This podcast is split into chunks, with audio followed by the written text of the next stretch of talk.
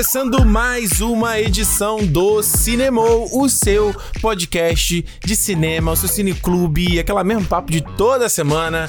E também toda semana eu tô aqui, Ricardo Rente, com vocês em mais um Cinemol pra falar de mais um filme. E do meu lado, mais uma vez, mais um camarada... Alexandre Almeida, mais um camarada não, o mesmo camarada. Exatamente, Alexandre, olha só, seguinte, cara... Ah. Tem um Christopher assunto... Nolan, não, né? Não, não é Christopher Nolan. Tem um assunto sério pra falar com você nesse cinema. Ih! É, isso aqui é uma opinião forte, cara. Forte. A Disney... Não sei se você leu essa. A Disney bateu o martelo e não vai mais lançar filme em 4K, em Blu-ray. Tá sabendo dessa? Não. Os caras bateram o martelo, acabou esse negócio de lançar filme em Blu-ray 4K. Não é que o filme não vai ser lançado em 4K. Né? Uhum. 4K continua tendo aonde? No Disney Plus. Mas agora, em disco, mídia física, acabou geral. E isso inclui, inclusive, hoje, o catálogo da Fox, que eles acabaram de adquirir. Caralho. E a Fox, sabe que tem maior legado aí de filmes que estão devendo, né? O Segredo do Abismo, por exemplo, do James Cameron, nunca saiu em Blu-ray. O True Lies não saiu. O Clube da Luta, né? O Clube da Luta tem Blu-ray, mas não tem 4K. Sim. E aí, eles estão falando aí que, não faz mais sentido pro negócio deles, trabalhar na mídia física, e a única maneira de você consumir esses conteúdos em 4K é no Disney Plus. Caralho, mano. Quero saber de você, Alexandre, você que é um cara aí colecionador, ávido colecionador, o que você acha a respeito dessa notícia aí? Cara, é triste saber disso, né? Pra gente que gosta de ter ali, de colecionar, é muito triste, mas... Cara, é a tendência que todo mundo tá esperando há muito tempo acontecer. Isso já, né? A gente vê muito aqui quando você vai ali na Best Buy. Uhum. E, cara, tem filme que tá lá desde que eu vim morar aqui no Canadá. Tá lá encalhadaço. E assim, e não baixa o preço, porque você não... Eu acho que não tem como baixar o preço. Eu não sei qual é a da parada. Tipo, Pantera Negra. É. Eu era doido pra comprar o Blu-ray do Pantera Negra e até hoje ele continua o preço de filme lançamento. Que isso é outra coisa da Disney. Eles lançaram uma coleção nova da Marvel, que eles refizeram as capas e tudo mais. Não sei se você chegou a ver isso, que é uma capa mais metálica no fundo. E aí eram os discos simples, tinha meia dúzia de extra, $25, né, no caso. Ah. Né? E eles não baixam, cara. Tudo é meio igual ao Nintendo, é coisa preço lançamento, né? É foda. Não, eu acho que o grande problema tá no player, né? Uhum. Você ter o Blu-ray player, assim. Exato. Porque, você vê, o próprio... Você falou há pouco tempo disso, foi difícil encontrar, né? Eu fui na própria Best Buy, e tem dois modelos. Uhum. E dois modelos que custam $250, $300, assim, quase, entendeu? Tipo, é melhor você comprar um videogame, que você paga um pouco a mais e você tem duas coisas. É. Só que aí vem o PlayStation e diz que vai lançar um modelo que não tem mídia. Então, o PlayStation 5 vai ter o um modelo sem mídia e vai ter o modelo que vai tocar Blu-ray 4K, né? Que pois o PlayStation 4 não faz, né? Mas a gente ainda não sabe o preço. Não, nenhum dos dois foi divulgado ainda. Só sabe que o modelo sem mídia física vai ser mais barato, óbvio. Então você já tem uma tendência a criar isso. Uhum. E daqui pra frente, o PlayStation daqui a pouco... Talvez o PlayStation não, mas o Xbox sim. Porque o PlayStation da Sony, o Blu-ray é tecnologia da Sony, né? Então, a Sony fica instigando você ainda a ter o Blu-ray, né? Mas pode ser uma hora, da mesma forma que você tinha o DVD, que o Blu-ray vai acabar e ele pode criar uma tecnologia de streaming diferente ou uma coisa assim. Lembrando que eles sempre podem licenciar, né? O título para empresas tipo a Criterion, né? Lançarem aquelas versões super bonitas deles e tal. Mas aquilo ali é um... Acaba virando... Peça de colecionador, né? Eu tenho muito pensado sobre isso aí. Tá rolando lá do JC, querido blog do JC aí, acompanhar, que ele é um colecionador, já tá mais de 10 anos fazendo aí conteúdo. Olha, eu perdi muito dinheiro por causa do JC. Muito dinheiro. O JC tá fazendo campanha agora aí pra voltar, né, a venda de Blu-ray, Blu-ray Player, né, no Brasil. Parece que foi encerrado, alguma coisa assim. E eu acho que isso é um destino sem volta, cara. Eu acho que é uma coisa de... igual vinil. Uhum. Igual... Tipo, você consegue comprar fita cassete, por exemplo, hoje em dia, entendeu? Mas é uma coisa de... Não é em qualquer lugar que você acha. E a gente já falou aqui como o vinil é caro também, né? É bem caro, assim. Você... O vinil, vamos dizer... Se você botar em comparação quanto você paga pelo Spotify, pra você comprar um vinil, você paga uns 3 meses de Spotify, entendeu? Porra. Pra comprar um vinil. Um só. Então... 10 músicas. Pois é, exatamente, que você ainda tem que levantar pra trocar de lado. Exatamente. Então, eu tô sentindo que hoje em dia, assim, eu falo, é que é muito interessante a coisa que eu tava pensando, é que como a minha visão mudou, obviamente, por estar morando aqui, né? No Brasil, minha opinião seria um pouco diferente, porque aqui, no fato de estar aqui no Canadá e a coisa da internet ser melhor... Cara, o consumo de mídia digital pra mim é muito mais prático, sabe? Sim. A coisa de que, pô, tô sempre me mudando, não paro num lugar. Putz, e aí pra você fazer mudança com 1 milhão de tralhas de Blu-ray, de... E aí eu falo, cara, eu prefiro ir na digital. Tanto que agora, recentemente, eu comprei o The Last of Us 2 e comprei o Ghost of Tsushima digital. Digital. Que pra mim antes isso era meio que inaceitável. É. Então, é porque pra mim, videogame, assim, eu realmente... A minha cabeça pro videogame é assim, se for digital, de boa. Tanto faz. Mas o filme, eu ainda tenho aquela coisa de gostar de ter o filme. Sempre eu falo isso, que é a questão de você ter o filme que você não acha em lugar nenhum. Sabe? Do tipo, sei lá. Aquela raridade, né? É, se você pegar um filme velho, um filme que a Criterion lança e que você só vai achar no MUBI, que é um serviço de streaming aí que tem, ou no próprio... É daqui, não? O MUBI é exclusivo daqui do Canadá, não? Eu não sei, cara. Eu acho que é. Eu acho que não tem MUBI fora. E o próprio streaming da Criterion, que tudo que eles lançam tem lá e tal. Beleza, aí você acha. Mas, tipo, no dia a dia, você não tem um filme desse, tipo, Netflix, Amazon e tal, entendeu? Então, a minha questão com colecionar, além de eu gostar de ter uma edição bonita do negócio e tal... É que é a mesma coisa que a gente fala de quem coleciona tênis, de quem coleciona roupa, né? Pois é. Mas eu ainda sinto falta disso, de poder falar assim, puta, eu quero ver ali, sei lá, Indiana Jones, ou Poderoso Chefão. Só levantar, lá. Pegou na estante, tá lá. Tá lá, você bota, a qualidade é boa pra cacete e tal. É, não tem problema de conexão, né? De buffer. Exatamente. Eu já passei por esses perrengues aí de alugar. Recentemente mesmo, a internet aqui em casa tava uma... terrível. Porra, cara. Aí eu tava vendo Quinto Elemento, toda hora o filme ficando numa qualidade horrorosa na Netflix. Eu odeio esse sistema deles de destruir, né, a imagem, deixar ela uma pior qualidade em vez de parar o filme. Eu não sei. Parar o filme também é uma merda, mas ficar em qualidade horrível pra mim... É pior ainda. Tem o mesmo efeito, sabe? Eu tenho esse negócio da Disney aí... Eu achei... Por um lado eu entendo, assim, que aquela coisa é negócio, né? Não tá dando lucro. Não faz. Claro, é uma empresa, é um negócio, é o negócio dela. Por outro lado, tem essa questão de você só ter o acesso ao conteúdo 4K no Disney Plus também é meio foda, né? A gente teve agora essa notícia recente do lançamento do Mulan. A gente não falou semana passada dele, né? Não falou, porque saiu depois que a gente gravou, né? Exato, o lançamento do Mulan foi confirmado que vai sair no Disney Plus, ou seja, os caras cobram. E, além da mensalidade que você paga, eles vão cobrar acima de $30 pra você alugar. Isso, cara, é um preço muito caro. É um preço abusivo, quase. Porque você, assim... Um ingresso aqui no Canadá, pra você botar em comparação, né? Pra você ir no cinema aqui num lançamento, é £20 que você vai pagar com imposto. 18, 20. Ó, a mídia física, se você for comprar o Blu-ray, vai custar 25 se ele for lançamento, 28. Exato. Os caras estão cobrando 30 mais a sua assinatura. Então, assim, até onde, ao meu entender, não tem como você alugar se você não tiver a assinatura do Disney Plus. Então é meio que uma venda casada, né? Um bagulho meio esquisito isso aí, né? Eu achei meio esquisito e acho assim... Eu acho que a tendência é que a Disney passe a fazer mais isso. Mas também é assim, depende da resposta. Se chegar o Mulan, der uma flopada aí que... Não vai, cara. Não vai, Eu acho que também não vai. Mas também é assim, não é pra todo filme que ela vai poder cobrar 30. Será? Mas da Marvel ela vai cobrar. Óbvio. Eu acho, Todos. Se o Mulan der certo, o Viúva Negra vai de novo. Vai também. Fato, isso aí fato. Ainda mais que, porra, já tem mais de 1 ano que não tem filme da Marvel no cinema, né? Pois é. Então, acho que... Mas eu acho que, assim, um Soul da vida da Pixar, se botar $30, eu acho que não vende. Muito caro, né? Eu acho que é muito caro. Eu tava sabendo que vendo aí que o Scooby-Doo parece dar uma flopada no Brasil, né? Ele acabou de ser lançado no Brasil. Caro demais, cara. Os caras cobram acho que $70, cara. Mano, muito caro. Que isso, Bruno? $70, cara. Tu vem em casa, brother. Isso daí é uma coisa que eu tava... Eu tenho meu vídeo lá no canal falando sobre cinema pós-pandemia e justamente falo sobre a coisa do valor percebido, cara. Questão de... Cara, você tenta ver em casa, sabe? Enquanto o cara pensa... Tem a opção de baixar, né? De torrent, né? Que é um crime, né? De modo geral. Mas assim, pro cara fala... Peraí, mas é tão simples o torrent e o cara quer me cobrar $70. Entendi, assim. Botar pra eu ter a mesma experiência. Sim. Então, eu acho que... Eu acho complicado, assim, sabe? Eu acho importante... Eu não sou contra a mudança. Eu acho que a mudança ela é encaminhada pelo desejo das pessoas.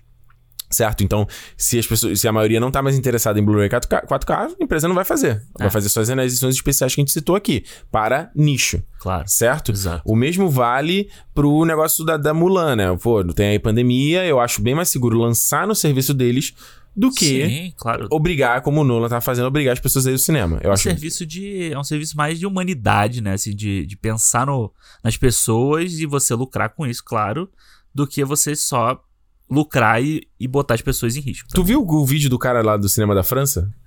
O cara é um distribuidor na França, quando teve essa notícia aí, o cara destruiu um display né? da Mulan e tal. Então eu só acho, a minha preocupação é sempre o monopólio, né? E a Disney tá virando muito grande, cara. A Disney, ou melhor, ela já é titânica, cara. E isso me deixa um pouco preocupado, porque os caras chegam e é isso e ponto final, sabe? Então teve aquela coisa dos cinemas ano passado, deles cobrarem 60% do valor do ingresso ao invés de 50%, que sempre foi combinado, sabe? E aí como os caras têm todos esses grandes nomes, chega numa situação que você fala assim, cara, beleza, então não vai ter nenhuma responsabilidade, não vai ter nenhum governo pra tipo, dar uma fiscalizada nisso. Sim. Pra ficar uma coisa meio... Não ficar abusivo, entende? Não, você vê que em poucos anos a gente já discutiu a Disney quantas vezes? A gente discutiu com a Fox, com o cinema, né? Com o preço do cinema. Uhum. Agora com o Mulan tirando... a distribuição do cinema botando no streaming. Agora... Fim do 4K. Cara, você vê são 4 pautas que mexem com muita grana, com muita gente, com muita coisa. E que a Disney tá meio que impondo o poder dela, né? Seja feita a vossa vontade. É, o Mickey tá batendo... Tá feroz. Exato. Eu quero saber de vocês. Qual é a opinião aí sobre isso? Vocês vão sentir falta de Blu-ray 4K? Você coleciona Blu-ray ainda? Você ainda tem coleção de filme? Conta pra gente aí nas redes. Fala aí. Tem gente que tem Blu-ray 4K e nem player 4K tem, né? Exato. Ah, o teu caso. Que é uma loucura. O Alexandre compra Blu-ray 4K sem ter o player, pra um dia ter. Um dia eu vou ter, claro. É um visionário. Visionário Alexandre Almeida. Alexandre, qual é a pauta? O que a gente vai falar no cinema de hoje? Vamos agitar que o bicho vai pegar. Agora o bicho vai pegar.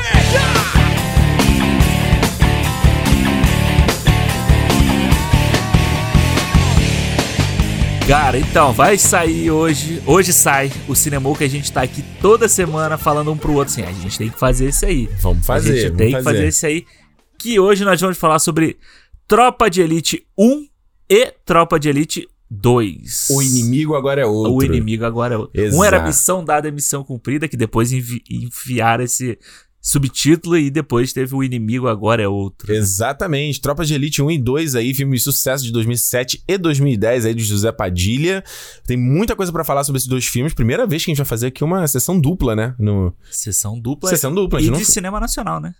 A gente nunca fez cinema. A gente falou do Cidade de Deus, vai? A gente falou do Bacurau também, mas não foi um programa só pra eles, Pode crer. Então seria... isso é um programa exclusivo, tá certo. Olha aí, porra, a Tropa já chegou com 2, né? Cinema nacional, sessão dupla, meu irmão. Chegou dando tapa na cara logo. Exatamente. Então vamos aqui falar dos dois filmes. Lembrando sempre, os papos são com spoiler. Se você não viu o filme ainda, pausa aqui o podcast. Assiste. Pô, como é que você não viu ainda? Pelo amor de Deus, cara. É isso que eu ia falar. Que alien é você, né? Assiste, vem aqui acompanhar o nosso papo. E a gente também quer saber o que você pensa a respeito do filme, no Cinema Podcast, no Twitter e no Instagram. É a maneira de você dar o seu feedback a respeito do programa, sobre tudo que a gente tá falando aqui. Se é a sua primeira vez no cinema, sempre no final do programa a gente deixa um tempinho pra ler as mensagens de vocês, então a gente vai querer saber muita opinião de vocês a respeito do Tropa, da nossa conversa aqui sobre o filme, sobre o papinho inicial, falando aqui da Disney também, então você pode mandar lá no Cinema Podcast, no Twitter e no Instagram, pode mandar mensagem de áudio também, que a gente tá liberado, a gente quer ouvir a sua vozinha. Vozinha. Não. Não, é porque é estranho falar vozinha, né? Vozinha, né? Mas que escreve vozinha. Sim, mas se quiser botar a avó pra gravar aí também, pode botar. Tá liberado. Ou pode mandar também no contato@cinemol.com no e-mail, se você for um cara old school aí. Ou se você for marcas, querem pagar nós, quer anunciar aqui? Vambora que a gente quer, hein? A gente quer. Cinemol.com. Não tem um podcast dessa vez. Olha só, Alexandre, seguinte, cara, minha história com Tropa de Elite, cara, eu lembro como se fosse hoje, isso era 2007 por aí. Uhum. Fazia estágio lá na UERJ, lá no CEPUERJ, quem conhece aí, Centro de Produção da UERJ. E aí Um designer lá que já trabalhava lá há mais tempo, que ele, mano, ele usava o computador do trabalho direto pra baixar, abrir o emule lá. Aí só falava assim, ó, minha mulinha tá rolando aqui, ó, minha mulinha tá rolando. Cara. Mano, baixava uma porrada de coisa. Que foi que eu comecei a aprender negócio de... Porque eu não tinha computador na época, né? Uhum. Aí fui aprender negócio de torrent e tal com esse maluco. E ele tinha baixado o Tropa, que tinha vazado. Aí uhum. ele tava dando um play e a gente falou, cara, que é isso aqui, né? Que é aquela cena do treinamento deles ali, que eles estão comendo no chão e tal. Sim.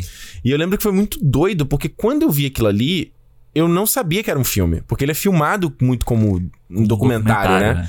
Mas eu reconheci o Wagner Moura. Eu falei, uhum. pô, eu sei quem é esse maluco aqui.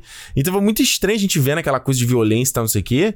E é interessante que eu lembro, eu tava na faculdade nessa época também, como ficou esse papo, né? Como foi, sei lá, uns 6 meses de conversa a respeito do Tropa de Elite antes do filme sair, né? Que eu lembro, tá lá em Ipanema, tá os displayzinhos lá do Wagner Moura, tipo, agora no cinema, a versão completa, né? Os caras tiveram que tocar nesse ponto do vazamento, né? E que foi um filme, cara, que foi muito surpreendente de ver, sabe? Porque a minha referência de cinema brasileiro era muito pequena, né? Tinha visto Auto da Compadecida, era mais comédias, né? Era coisas mais leves. E aí vem um filme que, cara, eu não tinha visto Cidade de Deus na época. Sim, violência crua... porrada e esse jeito documental cru de filmar, né? Que foi meio chocante pra mim na época. É, a minha história é parecida, também envolve a UERJ. Eu tinha acabado de entrar na UERJ em agosto de 2007. Olha aí, Alexandre, esse bobear, a gente se cruzou no corredor e não viu. É, naquelas rampas malditas lá. É. E, cara, eu me lembro muito, assim, tipo, claramente que eu estava no trote da faculdade, pedindo dinheiro. Olha aí. Na Sans Penha, ali perto da UERJ. Tudo Rio de Janeiro, tá, gente? É, tudo do Rio, que a gente, galera que não é do Rio. Sans Penha era uma praça, vamos dizer assim, entre aspas, perto do Maracanã. Uhum. E aí eu tava lá pedindo, e os camelôs vendendo Tropa pra cacete. E eles vendiam com televisão. Eles tinham uma televisãozinha que ficava passando o filme pra galera ver o que era que tava passando. Isso é muito carioca culture, né? Tipo, você anda o cara com a TVzinha rolando o filme, né? E todo camelô tinha pra cacete o Tropa. E eles vendiam o 1 e o 2... O 3 e o 4 já, né? E... Que era assim, era um documentário do João Moreira Salles, que é alguma coisa de polícia, assim, também que eu não me lembro o nome agora. Enfim, não lembro o nome. Aí o outro era só colagem de footage de polícia. É. E o outro SWAT, era e o outro era um filme também que era de polícia, assim, eles mudaram o nome. Cara, isso é foda. Cara, eu me lembro disso, e aí eu me lembro que, como eu estudava só à noite... Eu tava no primeiro período da faculdade, eu baixei o filme e assisti em casa. Uhum. Tipo, de manhã, assim, eu assisti, eu fiquei maluco, cara. E assim, aí eu também fiz aquele negócio assim, não, beleza, já fiz aqui a minha parte, já vi, tô por dentro do assunto, mas eu me comprometi. Quando sair no cinema, eu vou assistir também. Tu viu no cinema também? Vi no cinema também. Porra, esse eu não fiz, não. E, porra, só vi no ilegal. Era muita loucura, né, cara? Foi muito instantâneo a febre que o negócio virou, né? É. Por essa coisa de ter vazado o filme, todo mundo queria ver, um passava pro outro e tal, e aí as pessoas daqui a pouco começavam com os bordões do filme, do primeiro. É. E o bagulho virou uma febre muito grande. Né? É, eu acho que tem um pouco... Na época, né, eu gostava muito, era muito fã do 24 Horas, né, que eu falei aqui várias vezes, né, e tinha lá o Jack Bauer, que era a mesma coisa, né, dava tapa na cara de vagabundo, fazia tudo que era necessário para solucionar o crime, né, e aquela coisa, aquela visão meio, que parece que essa primeira década dos anos 2000 ali, né, de guerra ao terror, onde você tem um inimigo muito declarado, muito claro, e você tem um herói, que é uma coisa que vem de décadas atrás, né. Sim. Desse personagem que é o íntegro, que é o tipo Dirty Harry, que é o Charles Bronson, e o cara vai lá matando todo mundo e fazendo justiças com as próprias mãos, né? Exatamente. E aí esse Tropa aqui tem isso no caso da figura do Wagner Moura, né? Do Capitão Nascimento ali. Uhum. E que... Eu vou te falar o seguinte, cara, eu não... Né, o Padilha tinha feito antes o Ônibus 174, né? Que é muito bom, inclusive. Esse eu não vi ainda, eu queria muito ver. Mas esse é o primeiro longa dele, não? Primeiro dramatizado, né? Ficção. E é muito doido, cara. Eu acho que o interessante daqui do Tropa, eu acho que, fazendo aqui dando um overview, né, do que eu acho do filme, eu acho que ele era um filme brasileiro como a gente não tinha visto antes, sabe? Sim. Ele ainda, pra mim, ele tem uma cara de me parecer muito inspirado no Cidade de Deus. Ele é. Na vibe, no jeito de filmar, ele é muito as cores, ele tem uma muito... coisa de Como é que é? De superexposição da luz, várias horas. É uma coisa muito suja, sabe? É muito grão, é meio mal filmado. É uma coisa meio... Parece meio tosco, sabe? De ser feito. E eu acho que quando você vai nessa parte da ação... É muito bem feito, sabe? É isso que é uma coisa que a gente não via nessa época, desses filmes de ação, assim, super bem feitos. Sempre fala assim, cinema brasileiro é meio tosco, sabe? É meio tosco. E aqui você... não, cara, é meio produção zona, né? Você não tem um filme de ação do Brasil antes do Tropa 1 que tenha tanto destaque, assim, sabe? Eu acho que se você parar pra pensar 10 segundos aqui, você não consegue lembrar rápido de algum filme assim. E, cara... Eu acho que ele traz muito do cinema documental, né? O Tropa era pra ter sido um documentário. Ah, é? Não sabia disso. Só que o Padilha falou que ele não conseguiu. Os policiais não queriam contar as histórias. Ninguém tinha coragem de botar a cara na câmera pra contar. Por que será, né? Pois é. Que é meio que o que ele faz na cena que o Nascimento vai falar com a psicóloga, né? Sim. E aí, eu posso falar com você? Vai ficar só entre a gente aqui, né? Aí ela fala. Se você não falar nada, não tem como te ajudar. A mulher se vira grossona, né? E ela fala pra ele, né? Você acha que se eu falasse tudo que eu sei aqui, ia ter algum policial na rua? Mas ela fala que é num confessionário. Aqui é a área de psicologia aqui da apoio pedagógico, sei lá. Né? Não é ninguém vai passar a mão na tua cabeça aqui, né? Exato. E, cara, aí o Padilha traz muito dessa visão do documentário ali pra o Tropa, né? E ele junta com o Braulio Mantovani, que é o escritor, o roteirista do Cidade de Deus também. E pra pegar o livro do Rodrigo Pimentel, como é que é o nome? O André, que eu não me lembro agora o nome do outro cara. E também do Luiz Eduardo Soares, que também participou do livro. Que eu já tive o prazer de conhecer o Luiz Eduardo Soares. Conheceu? Ele era como? Professor da UERJ. Então, quando eu fiz assessoria da UERJ, a gente tinha muita pauta de segurança pública lá, né? Que os jornais ligavam pra lá. E aí a gente falava muito com ele, assim, pra ele dar entrevista e tal. Então a gente agendava essas entrevistas. Então, ele é um cara puta cabeça, assim. Um cara muito interessante você conversar com ele. Maneiro. E aí o Padilha pega o livro... que eu comecei a ler, mas eu não consegui ler muito dele, assim, não tive muito saco de continuar lendo, e pega essas histórias que ele vai contando no livro e faz o filme, né? Muita gente fala assim, o Rodrigo Pimentel é o Wagner Moura, ou o Capitão Nascimento. Não é, né? Tipo, o Capitão Nascimento versão, né? É um conjunto de histórias ali dentro. Parecido com o que o Tarantino fez no Era Uma Vez em Hollywood, por exemplo. Sim, né? Ele pegou uma amálgama de várias coisas e transformou num personagem. Exatamente. Né? E aí, a ideia inicial do Tropa era que o André, né, o Matias, fosse o protagonista. Interessante isso. E ele era o protagonista, o Neto seria o coadjuvante, e o Capitão Nascimento apareceria com quase 50 minutos de filme só. Caramba! E aí, quando eles fizeram o primeiro corte do filme, e eles foram mostrar, viram que o personagem do Wagner Moura era muito forte. Ele chamava muita atenção no filme, então eles remontaram o filme... fizeram o voice-over ali, né, a narração do Capitão Nascimento pra poder editar o filme como ele principal e não o André Matias, né? Porque o filme começa com eles dois, eles passaram ali de todas as provas e estão entrando ali na polícia. E é interessante você falar isso, porque aí meio que você começa a perceber essa costura, né, que foi feita ali, né? O Capitão Nascimento... Tem uma coisa que eu acho legal nesse filme aqui, que ele já começa pelo meio, né? É uma coisa que o Padilha faz depois parecido no 2 também, né? Ele começa pelo meio, já começa, ele nota aquela porra tiroteio na favela e o filme vai lá pra trás pra você... E é interessante como ele mostra o Matias e o Neto ali, você não vê muito eles, né? Eles estão apontando a arma, eles estão falando, mas não tem muito close-up, você não vê quem são os caras. E é legal como depois, no decorrer do filme, você vai lá atrás, você acompanha a história deles pra chegar até naquele ponto ali. E eu gosto muito de filmes que fazem isso, cara. Talvez até se algum dia eu dirigir um filme, escrever um roteiro, eu vou fazer desse jeito, que eu acho muito legal. Você começa meio assim na... Sabe, na porrada. E ele fala, cara, como assim? Aí depois tu volta... Aí tu puxa o freio pra chegar naquele... Exato, e ele vai às vezes até te mudar um pouco até a intenção daquela cena, que quando você viu a primeira vez você achou uma coisa, quando você reviu você já teve uma outra interpretação. E isso é muito legal, porque na cena ali você vê, beleza, um tiroteio, policial, bandido, alguém atirou nos bandidos ali, e aí depois você vai entender que os dois caras são policiais, que tinha um maluco ali, que era o Fábio, que tava armado pra ele morrer, e aí tu pinta, né, toda uma outra parada. O porquê daquela situação, que aquilo tava acontecendo, né?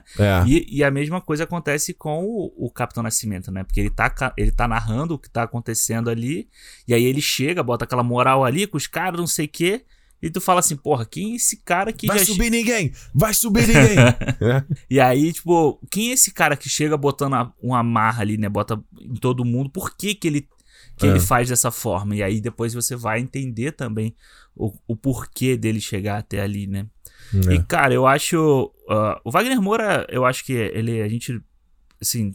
Só pode falar coisa boa dele no filme, porque... Eu gosto muito do Wagner Moura, cara. Eu acho que o Wagner Moura, eu tava conversando até com alguém no fim de semana passado, falando sobre atores que somem um pouco que somem nos personagens, né? Que eu acho que o DiCaprio faz muito isso. Sim. E eu acho que o Wagner Moura faz muito isso. Você pega os filmes do Wagner Moura, você não sabe, não fala assim, é o Wagner Moura. Você fala, é o Capitão Nascimento, ou é o cara do Homem do Futuro. Não, o Escobar. Ou é o Pablo Escobar, entendeu? Ele dá uma sumida no personagem. O Homem do Futuro, aliás, é um filme muito legal, hein? Ele com Aline Moraes é bem legal. E eu acho que a interpretação dele no primeiro Tropa, é uma coisa muito forte. Tinha muito tempo que eu não via o filme. E aí eu fui rever agora e... É engraçado a gente ter uma outra visão do filme depois de tanto tempo, depois da nossa cabeça mudar, né? A gente tava conversando sobre isso em casa. Eu não tinha visto Tropa desde que eu me mudei pra cá. Eu no Brasil já tinha visto várias vezes, mas eu já tinha pelo menos 4 anos que eu não tinha visto os filmes. A gente tava... Eu também, acho que também. A gente tava falando sobre isso em casa, do tipo... A nossa visão nessa época da faculdade, quando a gente assistiu, e a nossa visão depois, né? No meio do caminho ali. E hoje, como é que você vê, interpreta totalmente diferente, né, a história do Tropa? É interessante, você falou do Wagner, mano, rapidinho, só pra dar um contexto, né? Eu lembro que nessa época ali, 2007, ele tinha feito sucesso com aquela novela com a Cláudia Abreu, que ela era cachorrona. Lembra que ele ia fazer um vilão, acho que era celebridade, eu acho?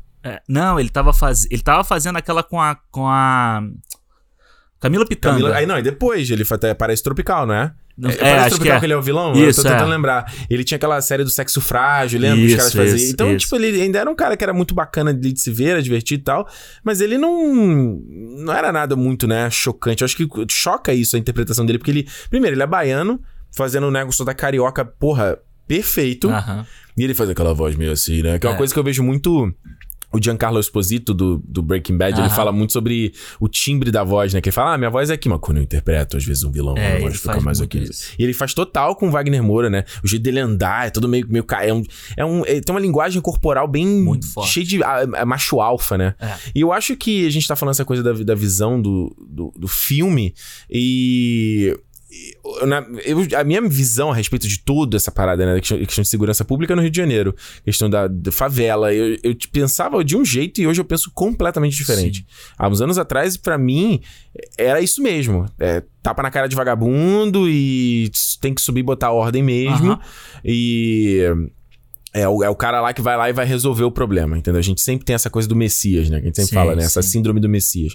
E pra mim, eu sempre tive essa visão. Quando eu via, é isso aí. Já discuti com gente, isso aí... Tá com pena, dá uma flor pro vagabundo, leva pra casa, porra. Tá com pena, leva pra casa, caralho. Não é?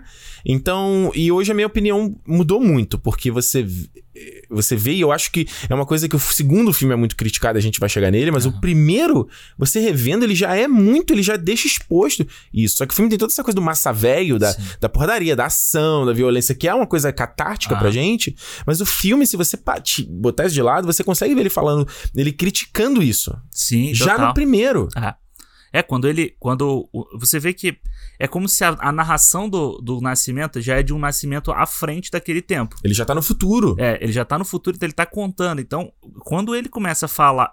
É bom a gente deixar claro que eu acho que é muito... Isso foi uma coisa que foi muito mal interpretada sobre o Tropa. É que o Zé Padilha, quando ele fez o Tropa de Elite, ele estava fazendo um filme...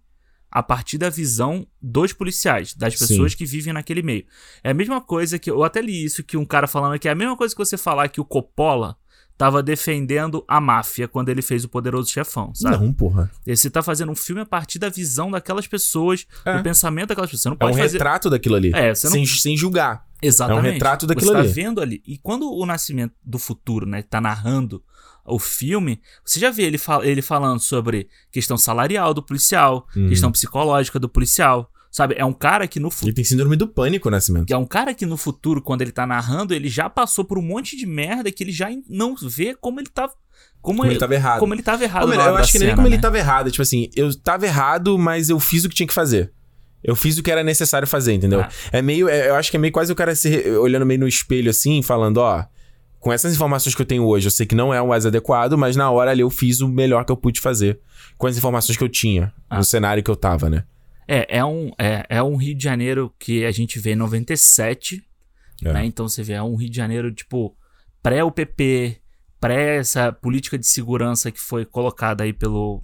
Na época do Sérgio Cabral, né, e tal, de enfrentamento e de apaziguamento... Apaziguamento não, como é? Uhum. Pacificação das favelas, né? Então, era uma época em que tinha muito tiroteio, tinha muita violência, que tinha...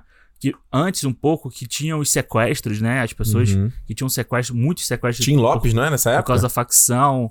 O Tim Lopes... Tim Lopes, né? No final dos anos 90, o jornalista que foi sequestrado também. Que foi... Nunca acharam o corpo do cara. Pois é, exatamente. E aí...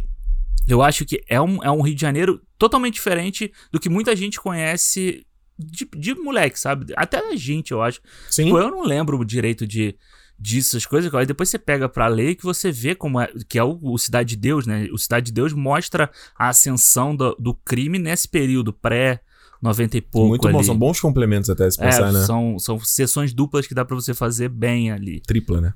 Tripla, no caso agora é tripla. E... Cara, eu hoje vejo Tropa como um filme que...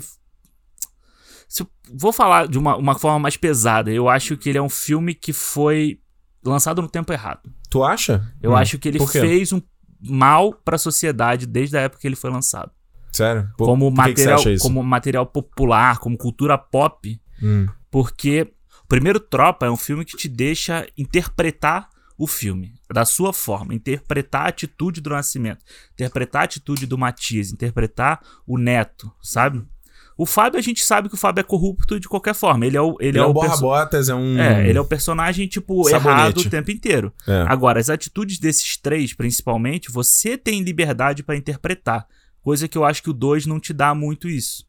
O 2, ele já é um filme mais... Ele é mais escancarado, assim, os subtemas dele, né? E tudo. E o 2, ele tem uma linha mais reta ali, assim, sabe? O Nascimento, você tá ele tá num processo de ver as coisas erradas. Daqui a pouco a gente chega lá. Vamos adiantar o papo. Né? No primeiro, você tem margem pra interpretação, sabe? Se aquilo que ele tá fazendo é certo, se aquilo que ele tá fazendo é errado, quem é o frouxo, quem não é da história, entendeu? Sim. E na época que ele foi lançado, que é uma época que logo depois começam os enfrentamentos por causa das UPPs e tal, você tem uma sociedade que viu no Capitão Nascimento um herói que dá porrada em favelado, que dá porrada em negro, que dá porrada em maconheiro, como ele gosta de dizer, sabe?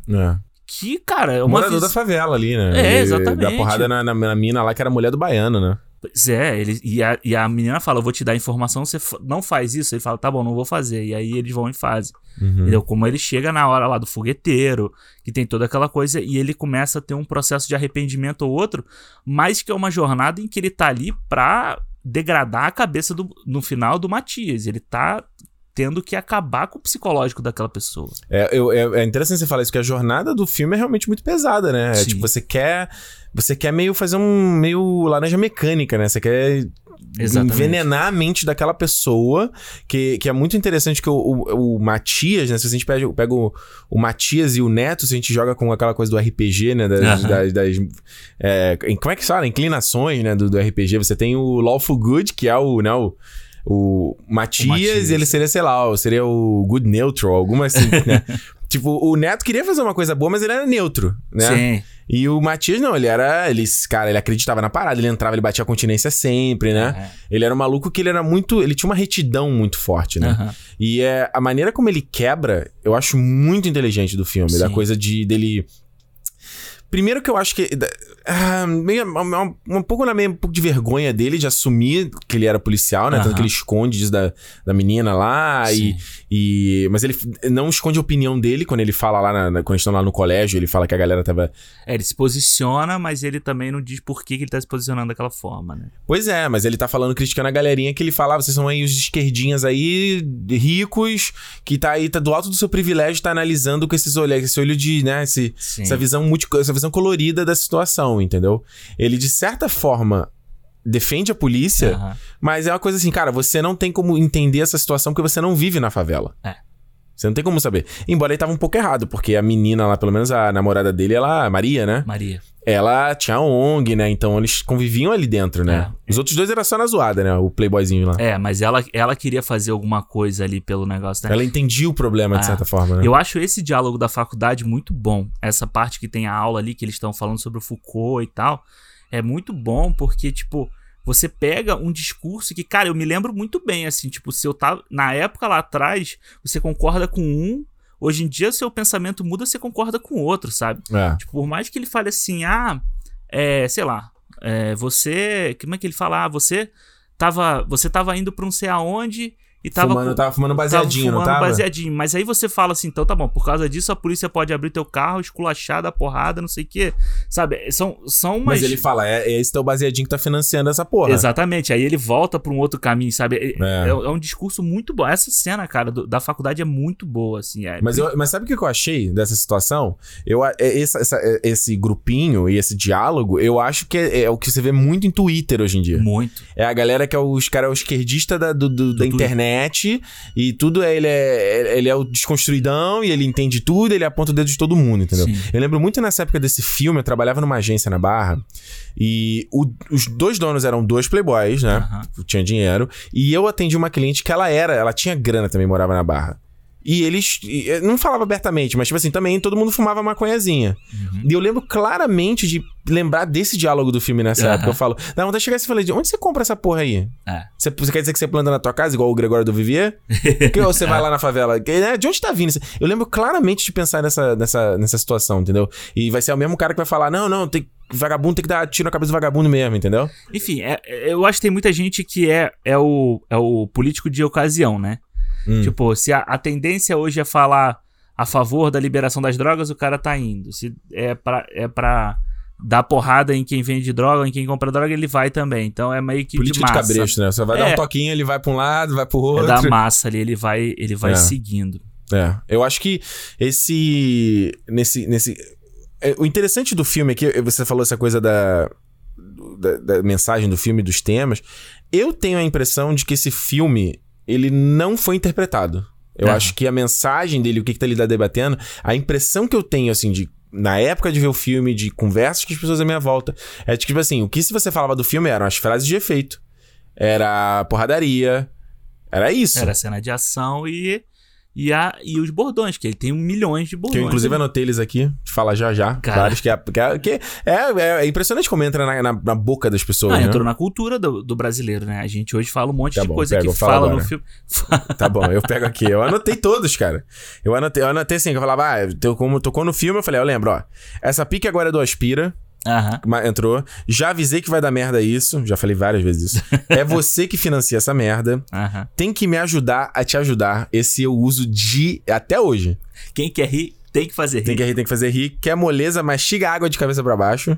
Essa eu nem... cara da oficina, o gordão da oficina. Quer moleza, mastiga água de cabeça pra baixo. Mano, esse núcleo da oficina, a cena do radiador... É muito bom. Do carburador. Tem radiador, não tem radiador? Cara, essa cena é fantástica. É muito bom.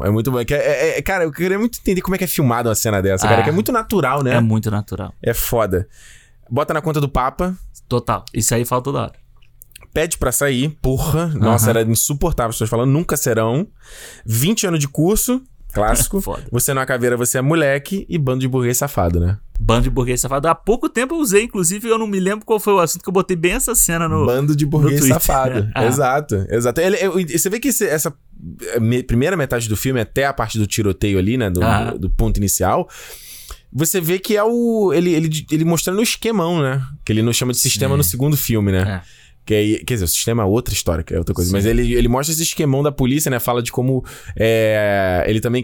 Os caras caíram no mesmo papo que ele caiu na época dos caras falando, não, ó, eu confio minha vida aqui, são os caras de extrema responsabilidade. E os comandantes eram todos uns filhos da puta. Tinha ninguém que se salvava. Não, nenhum. Porque você tem a cadeia de crime, de corrupção, né? Você tem o cara, o chefão, que vai falar com o político, que já tem uma ceninha ali dele falando com o político ali numa boate, uma coisa assim.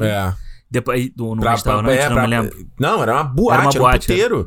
Que ele tá falando de financiar a campanha dele, ó, o nosso comando aqui vai... Que eles falam justamente a questão de mover os corpos pra não ter a contagem. Cara, é surreal você pensar isso, cara. É surreal, é uma coisa que a gente acha que é só ficção, né? É tão bizarro o negócio que a gente acha que tá só na ficção. E você, eu acho o início, até onde você falou, até a parte do tiroteio ali, é um filme muito cínico. É. Você tem muito uma coisa de cínico. Engraçadão, né? Tem muita coisa cômica. O Fábio é engraçado pra caralho, né? Você vê aquela musiquinha... Jeitinho brasileiro, né? A música do jeitinho brasileiro. Que é muito interessante como ele vai montando, né, o filme. O filme fica mais sério só quando vai pro nascimento, porque o BOPE já tá fazendo a missão ali de apaziguamento do Papa, pra vinda do Papa e tal, e é muito bizarro você saber que isso é história real, né? É. E aí, a parte que ele fala que, porra, paga um hotel pro Papa, vai querer... Paga um hotel pra ele, né? Porra. Aí fala, e o cara tava fazendo isso pra garantir o sono do Papa. É foda, né? É foda mesmo, pra saber o que tá acontecendo no dia a dia ali, né? Eu acho que é legal essa parte que ele vai mostrando ali do esquema da oficina, né? Que o cara acha que vai fazer uma coisa importante, não, vai ficar na oficina. Aí o Matias... O que o Matias tá fazendo mesmo? Ele faz a parada lá que ele tá na... Ele tá com a galera da faculdade, depois ele se ferra, né? Pra... Que ele acaba indo pra cozinha depois. É, porque aí eles fazem a parada lá de roubar o dinheiro, né? Ele rouba o esquema e se ferra no... E se fode, porque descobrem, claro. E aí é muito engraçado que a narração do Nascimento fala... E ele vai fazer o quê? Vai chamar a polícia? Não vai? Né? Exatamente. Que e aí se fode. O Neto continua na oficina e o Matias vai parar na cozinha. Como é que é o nome do cara que tava dando multa lá, que ele fala? Gente, é um nome engraçado. É o Marimbondo. Marimbondo. Qual é, Marimbondo? Aí o cara tá canetando todo mundo aqui. Vem aqui, Marimbondo. Vou aqui, Marimbondo. Uma gritaria do cara. Cara, eu vou falar, o Milhem Cortaz, eu queria muito que... Ele sempre tá na internet. Eu até falei, tipo, podia ter chamado ele e ver se ele participava aqui do cinema. Porque eu achei ele excelente, cara. Eu achei ele excelente nos dois filmes, cara. Como esse sabonete, né? O Fábio, que é o cara ali que tá sempre no esqueminha, ele já não acredita na nada, ele tá ali tentando só se dar bem, né? Cara, o Milhem Cortaz faz um filme, um dos melhores filmes brasileiros que eu já vi, que é O Lobo Atrás da Porta. É bom? Que é fantástico esse filme. Quem puder ver, achar aí, que, mais uma vez, aonde você acha pra ver esse filme, eu não sei. Globoplay, sei lá? Talvez, que é sobre a história da Fera da Penha, do crime, que é muito famoso e tal, que é fantástico, e ele manda muito bem. Agora ele tava na Globo, né? Ele tava fazendo novela e tal, e eu gosto muito dele, acho ele excelente, assim. A gente, nesse momento, então, que tem o tiroteio ali, né, acontece toda a situação, que o Fábio acaba sendo salvo. A gente então tem a sequência que foi o que eu vi, que foi o que deu sucesso, né, de Vazou, que foi o treinamento dos caras e tal. E é o que eu tô falando, esse estilo documental. É um estilo que eu amo. Sim, nossa, eu tenho tesão nesse estilo que o cara filma como se fosse realmente a coisa que estivesse acontecendo. E aí, pra mostrar esse treinamento do BOPE, e é muito doido como ele critica e fala assim, cara, pra quem tá de fora, isso aqui parece uma seita, cara. É. E ele vai falando lá o conceito de estratégia, do grego, estratégia, né?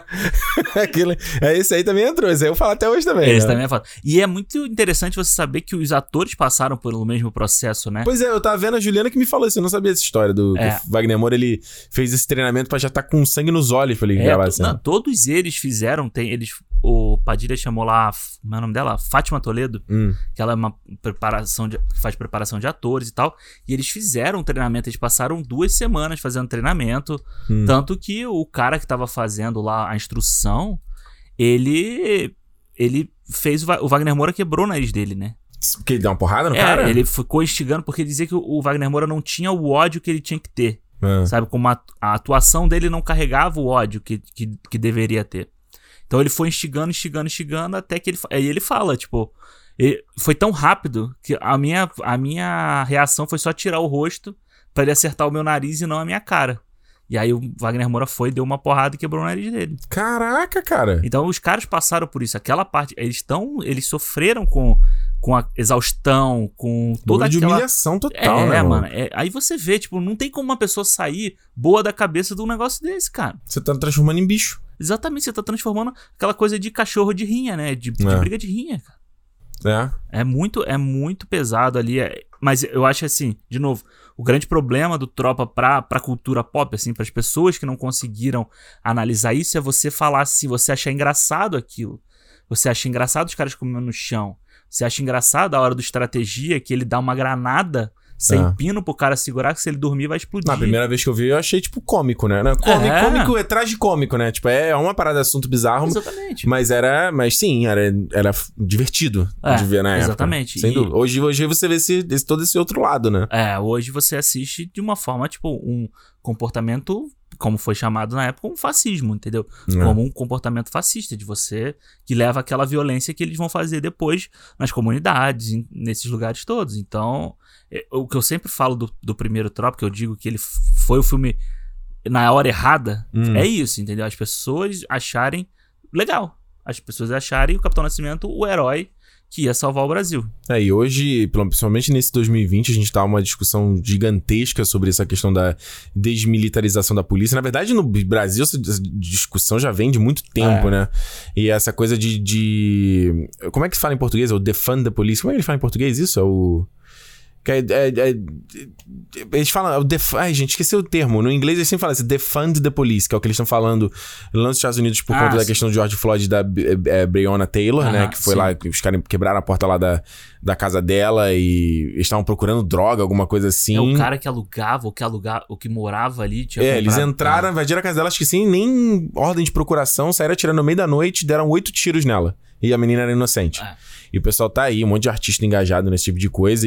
E muita gente falando sobre essa questão. É a mesma coisa, defund é a mesma coisa de desmilitarizar. É a mesma coisa no Brasil, que ela fala sobre a questão. E quando a gente fala assim, a PM tem que acabar, não sei o que, a galera fala, você tá maluco? Então não vai ter ninguém protegendo o cidadão. E quando eu parei pra entender o que é isso, né, da desmilitarização ou defund, na verdade, ele é você quebrar as atribuições da polícia, entendeu?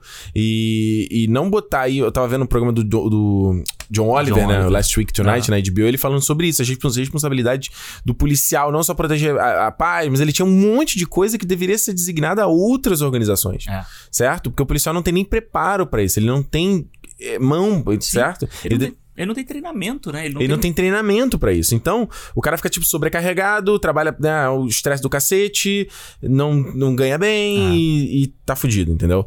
Então, no caso do Brasil, tem também o debate que eu vejo muita gente da galera falando, é o fim da polícia militar justamente por conta desse tipo de atitude que a gente cansa de ver notícia, sei lá, toda semana, às vezes até todos os dias a gente tem da população negra morrendo na mão de PM, gente inocente, cara entra na favela e esculacha mesmo. E aí a gente começa a discutir sobre questão de como é que se fabrica novos bandidos, novos traficantes, entendeu? Claro. O que faz... De onde estão surgindo? Surge por causa de quê, entendeu? E também será que não tem um pouco esse fator que tem muita gente que não diz que não é isso, né? Que isso é bullshit da esquerda de dizer que o meio que o cara vive não influencia ele se tornar o que ele se torna. Cara, eu acho que é sempre a história que eu sempre... Porém, se tiver 2 gays se beijando na televisão, ele influencia a criança. Exatamente. Agora, se ele vê um... videogame vai influenciar. Agora, se ele vê o policial subindo, esculachando os familiares dele, matando um amigo dele a troco de nada, dando tiro nas costas, né? Não, isso não influencia. Mas o gay beijando na TV influencia. Eu sempre... É bom a gente pegar o exemplo do Tropa, do fogueteiro lá. Que tem o fogueteiro. Meu pai sempre falou isso com a gente, foi sempre um assunto que a gente sempre falou. Você imagina o fogueteiro, lá tem a mãe do fogueteiro que depois vai falar com o coisa. Ela, vamos dizer, ela é mãe sozinha, como a maioria tem uma realidade muito grande assim de mães que têm filhos e são abandonados pelo marido. O marido vai... E a gente vale botar uma grande observação no que você tá falando, que o vice-presidente falou que isso é uma fábrica de desnaturados, né? Pois é. Eu venho de uma casa de mãe solteira, tá? Só OBS, fazer um OBS aí. Fala aí. E aí você tem ali o garoto que tem uma oportunidade de ganhar 50 prata pra levar ali na casa dele se ele levar um negocinho ali embaixo. Se ele ganha 100 pratas se ele levar pro filho da puta lá que vai vender na PUC, a droga lá, que no filme, ele leva o pacote lá pra mim, 100 prata. Cara, você numa casa onde você tem 3, 4, 5 crianças que estão precisando comer... Você não pode julgar a pessoa fazer isso nessa realidade que ela vive, entendeu? Você não pode julgar que você tem que saber o certo ou o errado. É muito difícil você fazer isso. A gente não tem noção das coisas que podem acontecer e tal. Eu posso falar de mim. Tipo, nunca passou fome pra saber se você faria isso ou não, entendeu? Exato. Então, acho que passar fome é uma situação que... Acho que antes de você dizer qualquer coisa, julgar qualquer coisa, você tem que acontecer isso primeiro, né? Pra você entender. E aí, será que você pensaria a mesma coisa nessa situação, meu camarada? E você imagina um pai ou uma mãe numa situação dessa, entendeu? É. Que é o quê? Que, por outro lado, é o que acontece com o Seu Jorge no Cidade de Deus, no né? Cidade de Deus, o lado dele é o lado da violência, né? Uma violência que ele sofre, que a família dele... Mas você vê, ele é um cara todo certinho. Que sabe? Ele era professor de karatê, né? Ele tinha um plano pra sair daquilo ali. É, trabalhava lá na linha de ônibus dele. O personagem dele é muito, muito foda. Mano. Ué, no Tropa tem o Darlan Cunha mesmo, né? Ele faz o molequinho lá no Tropa, não, no Cidade de Deus. Isso. O molequinho que também começa a se meter, porque ele tem aquela coisa, pô, o cara, o bandido é o cara que tem o poder na favela. É o super-herói, né? Vamos dizer o super-herói, assim. O cara tem poder, ele tem coisas, ele tem dinheiro, né? Ele tem mulher. Porra. É muito foda. Quando você tá num ambiente que você não tem outro tipo de exemplo, né, cara? E eu acho principalmente essa questão da violência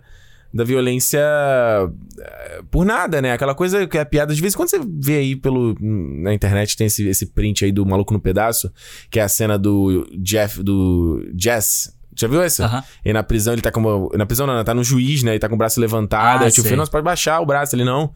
Eu baixo o braço, o cara vai me dar 7 tiros nas costas de advertência, sabe? Então você vê essas histórias. A semana passada no Rio aconteceu a mesma coisa. O moleque foi entregar um relógio. Foi trocar um relógio na Renner. Um policial que não trabalhava nem pro shopping, maluco. Abordou o cara, levou ele pras escadarias, apontou a arma na cabeça do cara. Absurdo. Aí tu fala, um moleque de 18 anos, cara. Agora esses dias, não teve aqueles moleques, aqueles também. Quanto que ano foi isso? Tem 3, 4 anos? Aqueles garotos, 4 garotos que estavam no celebrar que um maluco tinha conseguido o primeiro emprego no carro. Fuzilaram o carro. É. Aquela família, que 2 anos atrás. 1 ano atrás, né? 1 ano atrás da... Fuzilado, passou lá na frente, lá do qual os caras meteram bala. O menino de São Gonçalo, esse ano... Que os as histórias... 80... São... Cara, a gente pode ficar aqui um programa inteiro só falando dessas histórias. Exatamente. Aí, aonde eu quero saber aonde que você consegue justificar um cara dar 80 tiros numa casa que tem uma criança. Sabe? Exato. É isso, é a justificativa que não existe, sabe? É você justificar o Capitão Nascimento colocar a menina lá, a Rose lá, que é a mulher que, por ela conhecer o bandido, ele colocar ela com a cabeça dentro de um saco plástico, dar porrada, depois bota na conta do Papa, entendeu? Tipo, não tem justificativa pra isso. Exato. Não existe heroísmo nisso. Pois aí eu acho que é o que eu tava procurando aqui, acabei não achando o nome do livro. Eu não sei se é esse. Não é Dias Melhores Virão, não. Era um livro, eu li isso quando eu era adolescente, bem novo. Era um livro desses, tipo coleção Vagalume, sabe? Aqueles fininhos. Sei. Que era a história disso. Era a história do moleque que começa... Porra, não vou lembrar o nome desse... Eu botei aqui Dias Melhores Virão, mas não é o nome desse livro. Não é o nome desse livro. Eu não vou lembrar o nome, cara. Eu li há muito tempo. Que era a história disso, do moleque. É a mesma coisa. Ele começa, aí quando ele começa a se meter com o modinho, ele consegue as meninas. E aí termina com ele, tipo, se metendo com um monte de merda, assim, quase morre. E aí ele tem que fugir do Rio de Janeiro. Deixou uma menina grávida. Tem toda uma história dessa, assim, sabe? Então, o que eu acho que a gente tá voltando aqui a traçar o paralelo com o filme, né? A respeito disso. É essa questão de que acho que o próprio filme deixa isso abordado. Sim. O primeiro filme, sabe? De que o cara faz aquilo ali porque ele tem que fazer, que é o dever dele, mas não é o correto a ser feito, exato, entendeu? Eu acho que o filme... é tipo... Desculpa te interromper. Não, pode falar. Isso é tipo um mertiolate pra curar a ferida que já foi feita, sabe? Exato. Mas como é que você previne aquilo de acontecer? Como é que você previne aquela doença de acontecer? Como é que você previne aquilo antes do problema surgir? Como é que você previne isso, sabe? Eu acho que a gente tava falando do filme, sabe? Sobre como as pessoas... É fácil você entender o filme se você pegar a última cena do filme. Primeiro que ele tá dando um tiro na sua cara. É. Ele tá apontando uma arma pra sua cara. Não é pra cara do baiano, sabe? Ele tá apontando pra sua cara. É. E pensa no Matias naquele momento e o Matias do início do filme, das primeiras cenas do filme. Exato. O Matias do início do filme nunca faria aquilo. Nunca. Sabe? O Neto talvez fizesse. Porque o Neto já tinha... O Neto era o cara que gostava de guerra. Já era bicho doido, sabe? Bicho tatua, tropa de... E eu tô falando, cara, eu lembro na academia, maluco. Quando eu trabalhava na academia, eu lembro dos caras falando isso. Que era na época do filme. Que tatuar faca na caveira. Não tatuar. O cara, tipo, não, eu quero, vou entrar pro BOPE. Pô, achei foda. O cara viu o filme e ficou inspirado. Tipo, quase como o cara viu o Top Gun e ficou inspirado de entrar na aeronáutica, sabe? Eu lembro disso, essas conversas. Eu falo assim, tá, mano, você... o cara viu o filme e ficou maluco e quer fazer isso também. Era, tipo, esse perfil do Neto. Tem muito. Cara, e eu digo outra coisa, o Caio Junqueira, que faleceu, né, ano passado... Sabe que eu não lembrava disso, eu lembrei vendo o filme, eu falei, puta, é verdade. Faleceu ano passado, num acidente, né, de carro. Ele, cara, é um maluco que também... A mesma coisa, você botar ele do começo do filme com ele antes de morrer, cara, e no final ele tá mais forte, tá careca. Aquela parte que ele tá mexendo na arma, que ele fica tá carregando a arma, né? O tempo inteiro você vê ali a loucura do olho do cara. É, na hora que ele tá, que eles estão fazendo aquele, tá fazendo aquela operação que ele fala, volta! É. Ele fala, tira essa farda, que você é moleque. Você é moleque. Cara, a cara dele é cara de demônio, mano. De maluco, é. Compara ele com o começo, ele todo, não, tô começando aqui, quero levantar suas viaturas aí, não sei o quê. Porque o filme também tem uns gaps, né, de tempo aí, ele avança, se você não tá prestando atenção, ele... E dá uns saltos, né? É, você não entende como passou tão rápido ali, como ele já tá de fardo, já tá comandando, já tá subindo o morro ali, se ele acabou de sair do treinamento. Né? E o interessante dessa história é que quem ia morrer ali era o Matias, né? Sim. Quem ia morrer era o Matias pra levar o óculos pro moleque. E é muito... Cara, você vê, né? O baiano quer matar o Matias porque o Matias dá uma chamada no Playboy lá. É. Que o Playboy que vendia... É, que vai acabar com o esquema dele de vender droga na faculdade. Lá na Xerox da faculdade. Baiano, que aliás, você falou do Cidade de Deus, a gente pega a história dos nordestinos que vinham pro... Sim, né? Total. Vinha pro Rio. E isso é uma coisa que na época eu não... Depois de Cidade de Deus eu falei, caralho, olha aí, ó. A referência aí também, né? Que é o cara nordestino, tá ali, né? Na favela também, vira o favela. E ele até fala, acho que tem uma narração do Nascimento que ele fala isso. É, ele fala, não sei qual é a história do baiano. Ele deve ter uma história triste também e tal. Exatamente. Que é parecida com a história do Zé Pequeno, por exemplo. Sim, total. E, aliás, o cara que faz... Eu esqueci o nome dele. O cara que faz o baiano também é muito bom, cara. Porque ele geralmente não faz esse papel. Ele geralmente é o cara... É o ajudante bonzinho da novela, sabe? Teve uma novela que ele fez que ele era o cara engraçado, que a mulher dava esporro nele, umas coisas assim. E ele é muito bom. Também tem... A hora que ele entra na ONG lá, que ele tá meio de bicho doido. Nossa! Você vê que ele passa uma ameaça ali, né? É, e aí ele... É o que o Nascimento fala, né? O baiano eu já tinha. Agora eu precisava do coração do Matias. Exatamente. Caralho, mano. Isso é terrível, brother. Isso é terrível. É você... E aí você já... Quando a gente falar do próximo, você já entende o Matias... A loucura que ficou na cabeça do Matias esse tempo todo. Você desumaniza o cara. Você transforma o cara numa máquina. E aí você fala assim, a partir do momento que você desumaniza essa pessoa, como é que essa pessoa vai ter... Ela vai ver o outro ser humano o outro ser humano como humano, entendeu? É. Se você comparar, mal comparando assim, mas se você pegar um Apocalipse Now... É a mesma coisa, é a mesma situação, sabe? Você colocar numa situação de guerra onde você tem muito extremo, você tem treinamentos muito extremos. Porra, eu tava vendo... Da Five Bloods falou isso também. Cara, eu tava vendo um vídeo esses dias que as pessoas estavam louvando o treinamento, um treinamento do exército americano.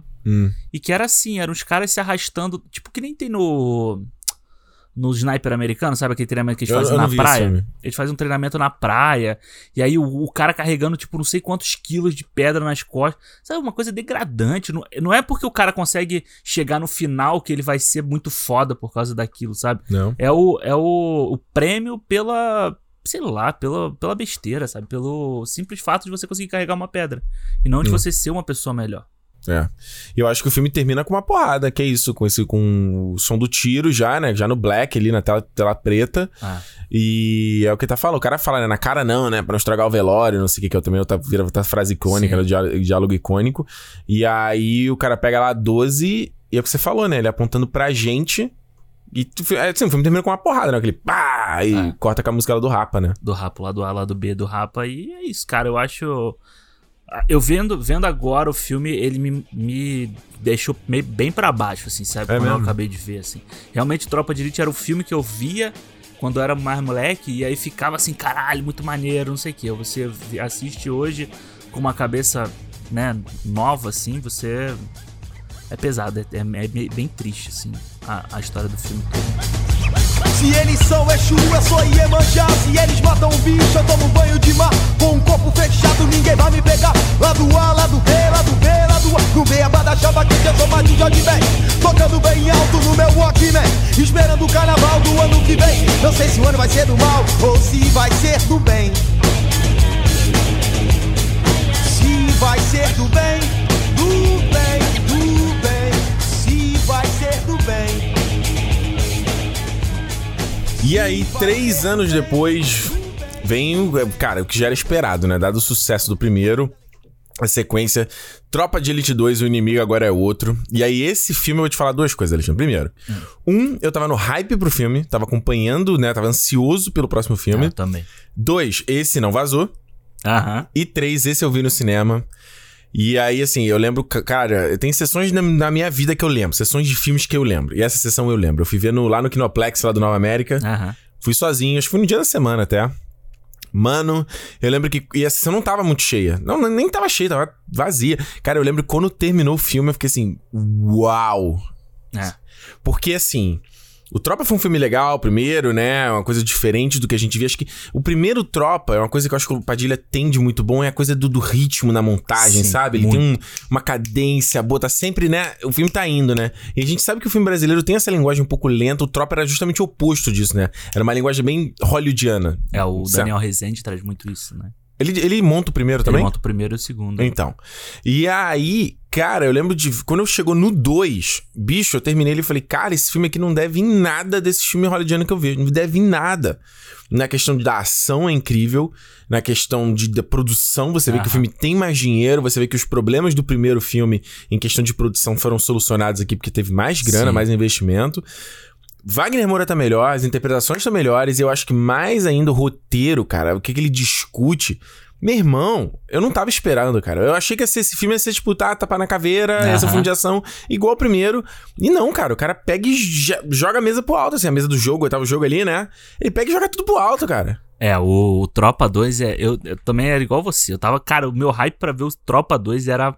um absurdo, assim, eu queria muito ver, acho que eu fui ver na estreia, se eu não me engano, eu fui ver lá no São Luís, ali no Largo do Machado, que era perto de onde eu morava, e cara, tipo, realmente, eu lembro até hoje do fim da sessão, tipo, eu parado assim, tipo, sem reação ao que a gente tinha assistido, principalmente por causa do final, ali, acho que o final é muito, né, muito pra baixo, é muito forte, e cara, é exatamente o que você falou, tipo, o Tropa 2, a história dele é mais profunda, ela é mais difícil até de você... Se você não estiver prestando atenção no filme, ela é complicada de você entender. Ela tem muitos núcleos atuando o tempo inteiro. Isso, vai e volta, né? Avança no tempo. Isso da montagem, cara. É assim, tipo... Tá acontecendo um negócio aqui que vai pra televisão e acontece outra coisa que já emenda numa outra coisa. E é o tempo inteiro. O filme tem um ritmo muito acelerado, assim, sabe? É. Por mais que ele... Eu acho que ele é mais longo que o primeiro, né? E ele tem mais assunto, o ritmo dele não cai em momento nenhum, cara. É. E assim, eu acho muito, muito, muito interessante dele começar o filme. Não só a questão dele começar, que nem o primeiro, né? Ele começa no final, nesse caso, né? Ele começa pelo final. Mas eu acho interessante ele começar 4 anos antes... da história. Da história principal. Não, se você pegar... Até eu fiquei, depois que terminei de ver o filme essa segunda vez, eu tava tentando botar ele numa timeline... Uhum.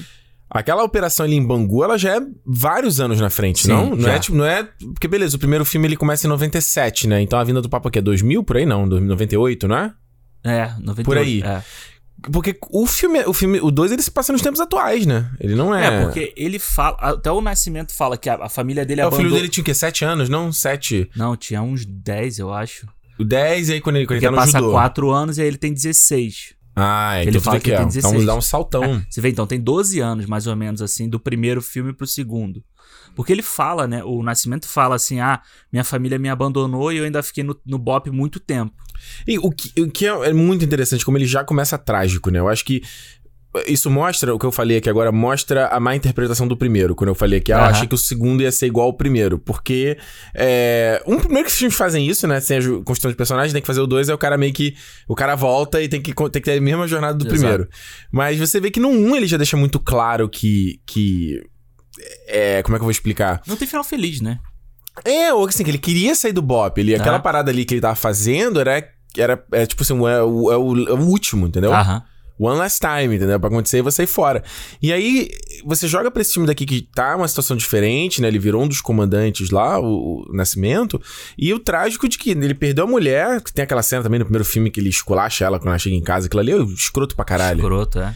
E perdeu o filho, né? O filho tá com outro cara. E o cara não conseguiu sair do bagulho, cara. Tipo, é Poderoso Chefão 3, né? Não? Exato, exatamente. Quando eu tento sair, eles me puxam de volta. É. E eu acho que aquele negócio, ele tava tentando sair pela família.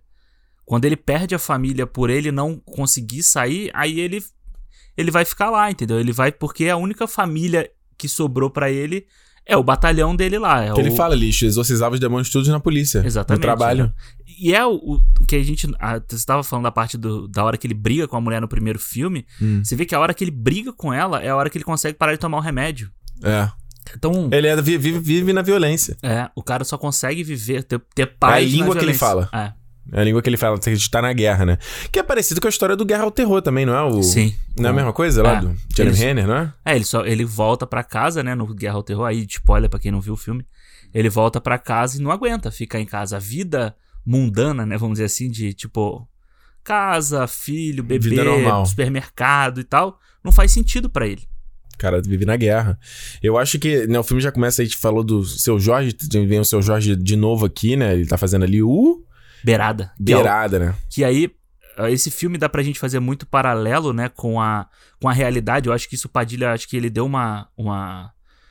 Também um crescimento do filme, né? Se no primeiro filme você tem uma história ali, nesse filme ele já mostra fatos reais que aconteceram. A rebelião em Bangu aconteceu. Beirada é o Beiramar. É. Fernandinho Beiramar, que matou o Uê, que era o líder da ADA, e aí ele teve aquela coisa e toda. Mas o Fernandinho Beiramar tá vivo ainda, não? Tá. Mas não tem o mesmo final do Beirada no filme. Ah, né? Olha aí, ó. Você não tinha pego. Não peguei essa parada. Que eu acho que então ele já começa muito, muito visceral, né? Primeiro, assim, a primeira cena inicial ali, que é o carro do Nascimento sendo fuzilado, né? É. E a gente só vai saber no final do filme o que é, onde aquilo se conecta. Mas... E já, mais uma vez, começa no punch ali de você, caraca, o que aconteceu? E eu acho que essa sequência ali de Bangu 1 ali também é impressionante. Primeiro porque você não tem... O Nascimento não tá na operação, né? Ele não tá na linha de frente. Na linha de frente. Quem tá é o Matias. Uhum. E eu acho que... Cara, eu gosto muito do Seu Jorge, cara. Eu acho o Seu Jorge foda. Ele... Como cantor e como ator, né? Porra, ele manda muito bem, cara. E eu acho que ele vende, sabe? Você não vê o Seu Jorge ali. Exatamente. O olho, o olhar, é aquela coisa muito louco. E a gente tem a introdução aqui do personagem do Fraga, né? Aham. Que também é interessante. Na época, quando eu vi esse filme, eu achava o Fraga... Cara, que personagem escroto. É, que merda, né? O cara que tá atrapalhando tudo, né? Exato. E o Fraga que você falando aí das referências, né? Que ele faz referência aí. É uma referência direta mesmo, assim, que ao Marcelo Freixo, né? Que tá na cena, né? Que tá na cena quando ele aparece lá. Que o Freixo, ele hoje é deputado federal. Mas na época ele era estadual e ele tem... O arco do... Ele fala que a única coisa diferente é que ele não era casado com a mulher do Capitão Nascimento. Pois é, né? Mas isso é uma mudança legal. Que ele até fala, né? Pô, ser casado com um cara foi uma puta sacanagem. E é o arco... Até a questão de ir em presídio, negociar essas coisas, o Marcelo Freixo já fez, né? Cara, que loucura, né? Então, a jornada do Fraga ali... Tem muito da jornada do Freixo, que é muito importante pra cidade do Rio. Né? Você consegue imaginar uma situação dessa, cara? Você entrar nesse ambiente, ele não coloca nenhum colete, né? É, não, o Freixo já falou em entrevista que, inclusive, ele chamava o bandido pelo nome. Ele conhecia os caras, sabe? Ele sabe quem é quem, porque ele fazia esse trabalho de direitos humanos. Uhum. E eu acho interessante, ele deixa muito claro hoje, porque as pessoas começaram a atacar muito ele por causa disso, né? Do tipo, tá defendendo o tá defendendo o vagabundo. Bandido. Que ele fala que o trabalho que você faz pra defender o bandido, a família, ali, né? Questão social, é o mesmo que eles fazem com o policial também. É. Existe um trabalho social com a família dos policiais. Do psicológico, de tudo isso. Então ele hoje deixa mais claro isso do que ele deixava na época, até porque as pessoas... Que o próprio Nascimento no início do filme fala, né? Vem essa esquerdalhada aí, vem atrapalhar aqui de novo, né? Exatamente. Eu acho que aquela cena ali, aquele começo já começa bem chocante, né? Pela questão da violência. Eu acho que esse filme aqui, ele não é gore, mas ele é muito violento. Né? Ele tem umas imagens muito chocantes, mas às vezes nem mostrando, né? Ele queima o cara lá no colchão, né? E a coisa lá dele usar a camisa com sangue pra falar dos direitos humanos aqui. Uhum. E fala que ele tava botando merda na cabeça do filho dele, né?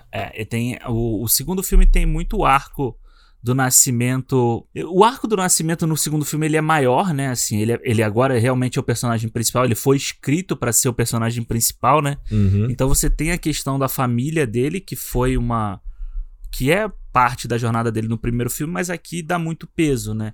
O filho dele, o relacionamento dele com o filho. A primeira vez que ele vai encontrar a mulher... Isso é o que faz o filme até ter mais ar hollywoodiano também, né? Sim, total. Você ter o outro lado, né? O lado... Como é que fala? Tipo, humanizado, né? Do personagem. É. Assim. Não, botar o filho dele no centro aí da parada, né? Primeiro quando ele tem o negócio das drogas lá, e aí... Que essa pra mim é uma das minhas cenas favoritas. Pede pra ele não falar comigo. Você não se dirija pra mim. Você não abra sua boca pra falar comigo. É muito foda. E a gente falou mais uma vez de Wagner Moura, e eu quero mais uma vez aqui elogiar ele, porque eu acho que ele, nesse segundo, tá incrível. Ele é... Primeira coisa de caracterização mesmo do personagem, né? Da calvície, o cabelo branco. Mas ele tem uma coisa corporal, mais uma vez, né? Ele continua com a austeridade do nascimento, aquela imponência, mas você vê que o homem dele tá mais caído, né? Tá cansado, né? E você vê isso na interpretação dele. Quando você falou isso do primeiro filme, eu guardei isso pra gente falar. Você vê como ele agora, ele é um personagem que até dentro do próprio filme, ele vai encurvando, ele vai cansando ao longo da história, né? Porque aqui o filme passa aí 4 anos, né, de história do nascimento.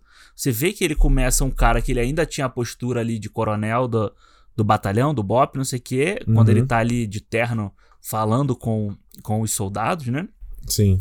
E quando no final ele já tá um cara cansado, cara, ele já não aguenta mais aquilo, sabe? Ele tomou muita porrada durante esse tempo. E você vê que esse filme aqui faz ele meio que joga... Ele expõe o que a gente tava falando aqui da coisa da população aprovar a parada, né? Sim. Porque tem lá a coisa dos direitos humanos, os caras iam...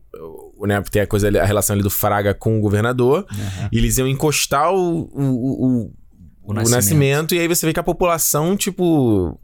Aplaude, né? Gostou da situação ali, aprova, né? Aprova a parada dele, o cara vira chefe da Superintendência de Segurança, né? Aliás, inclusive, nessa cena do restaurante tem o Rodrigo Pimentel na cena também, né? Sim, que é aplaudindo lá. É o cara que puxa o aplauso, né? Exatamente, exatamente. Eu acho que tem uma dessa coisa da expectativa da galera achar, pô, cadê a ação do filme, né? E o filme, não, ele é só nessa parte toda do esquemão ali, de tentar mostrar... uma outra camada do problema, né? Sim. E ele traz ali a questão das milícias, e é interessante que eles trazem o Rocha aqui, que foi um papelzinho pequeno no primeiro, né? E que é interessante que ele não tinha na versão que vazou no Camelô, né? Ah, não tinha? A cena dele só foi inserida no cinema. Tu sabe por que isso? Não, acho que porque eles dizem que a versão que vazou não tinha terminado de editar. Não parece que tava pronta, não tava montada ainda, né? E tipo, essa foi uma das... Essa eu acho que é a principal cena do primeiro filme que não tinha na edição que vazou. Ah, né? Olha aí. E aí eles mostram toda essa relação das milícias, que é um assunto que tá muito em voga recentemente, porque é um problema conhecido do Rio de Janeiro. As pessoas não sabem como... Conhecido em termos, né? Tem muita gente que fala, mas tem muita gente que finge que não existe. Muita gente... Eu acho que é muito porque muita gente aprovava a milícia quando ela surgiu, né? Uhum. Muita gente achava que a milícia... A justiça paralela. Exato, que eram os policiais tomando conta da comunidade. E coisa que não é. Não é. Que a gente bandido. Exatamente. Os caras ali estão ali pra ganhar o dinheiro que eles não estavam conseguindo ganhar mais com a polícia arrochando a questão deles. Os esquemas deles. E é muito interessante. Eu tava procurando, né, ver isso, porque... que nem eu falei, o Tropa 2 tem muito de paralelo com a realidade, né? Uhum. E o governador, nesse filme, ele é uma mistura do Marcelo Alencar e do Garotinho. A parte do Marcelo Alencar, principalmente por causa que o Marcelo Alencar criou uma lei, um projeto de lei, não, na verdade não é uma lei, é uma gratificação que o policial ganhava mais se ele matasse mais bandido. Que absurdo é esse, cara? E isso foi uma das coisas que tem um marco de que isso que levou as milícias a crescerem, a aumentarem, entendeu? Porque os caras iam lá, matavam tudo, depois eles começavam a ver que ali era um ambiente que eles podiam ganhar o espaço e ganhar o dinheiro ali.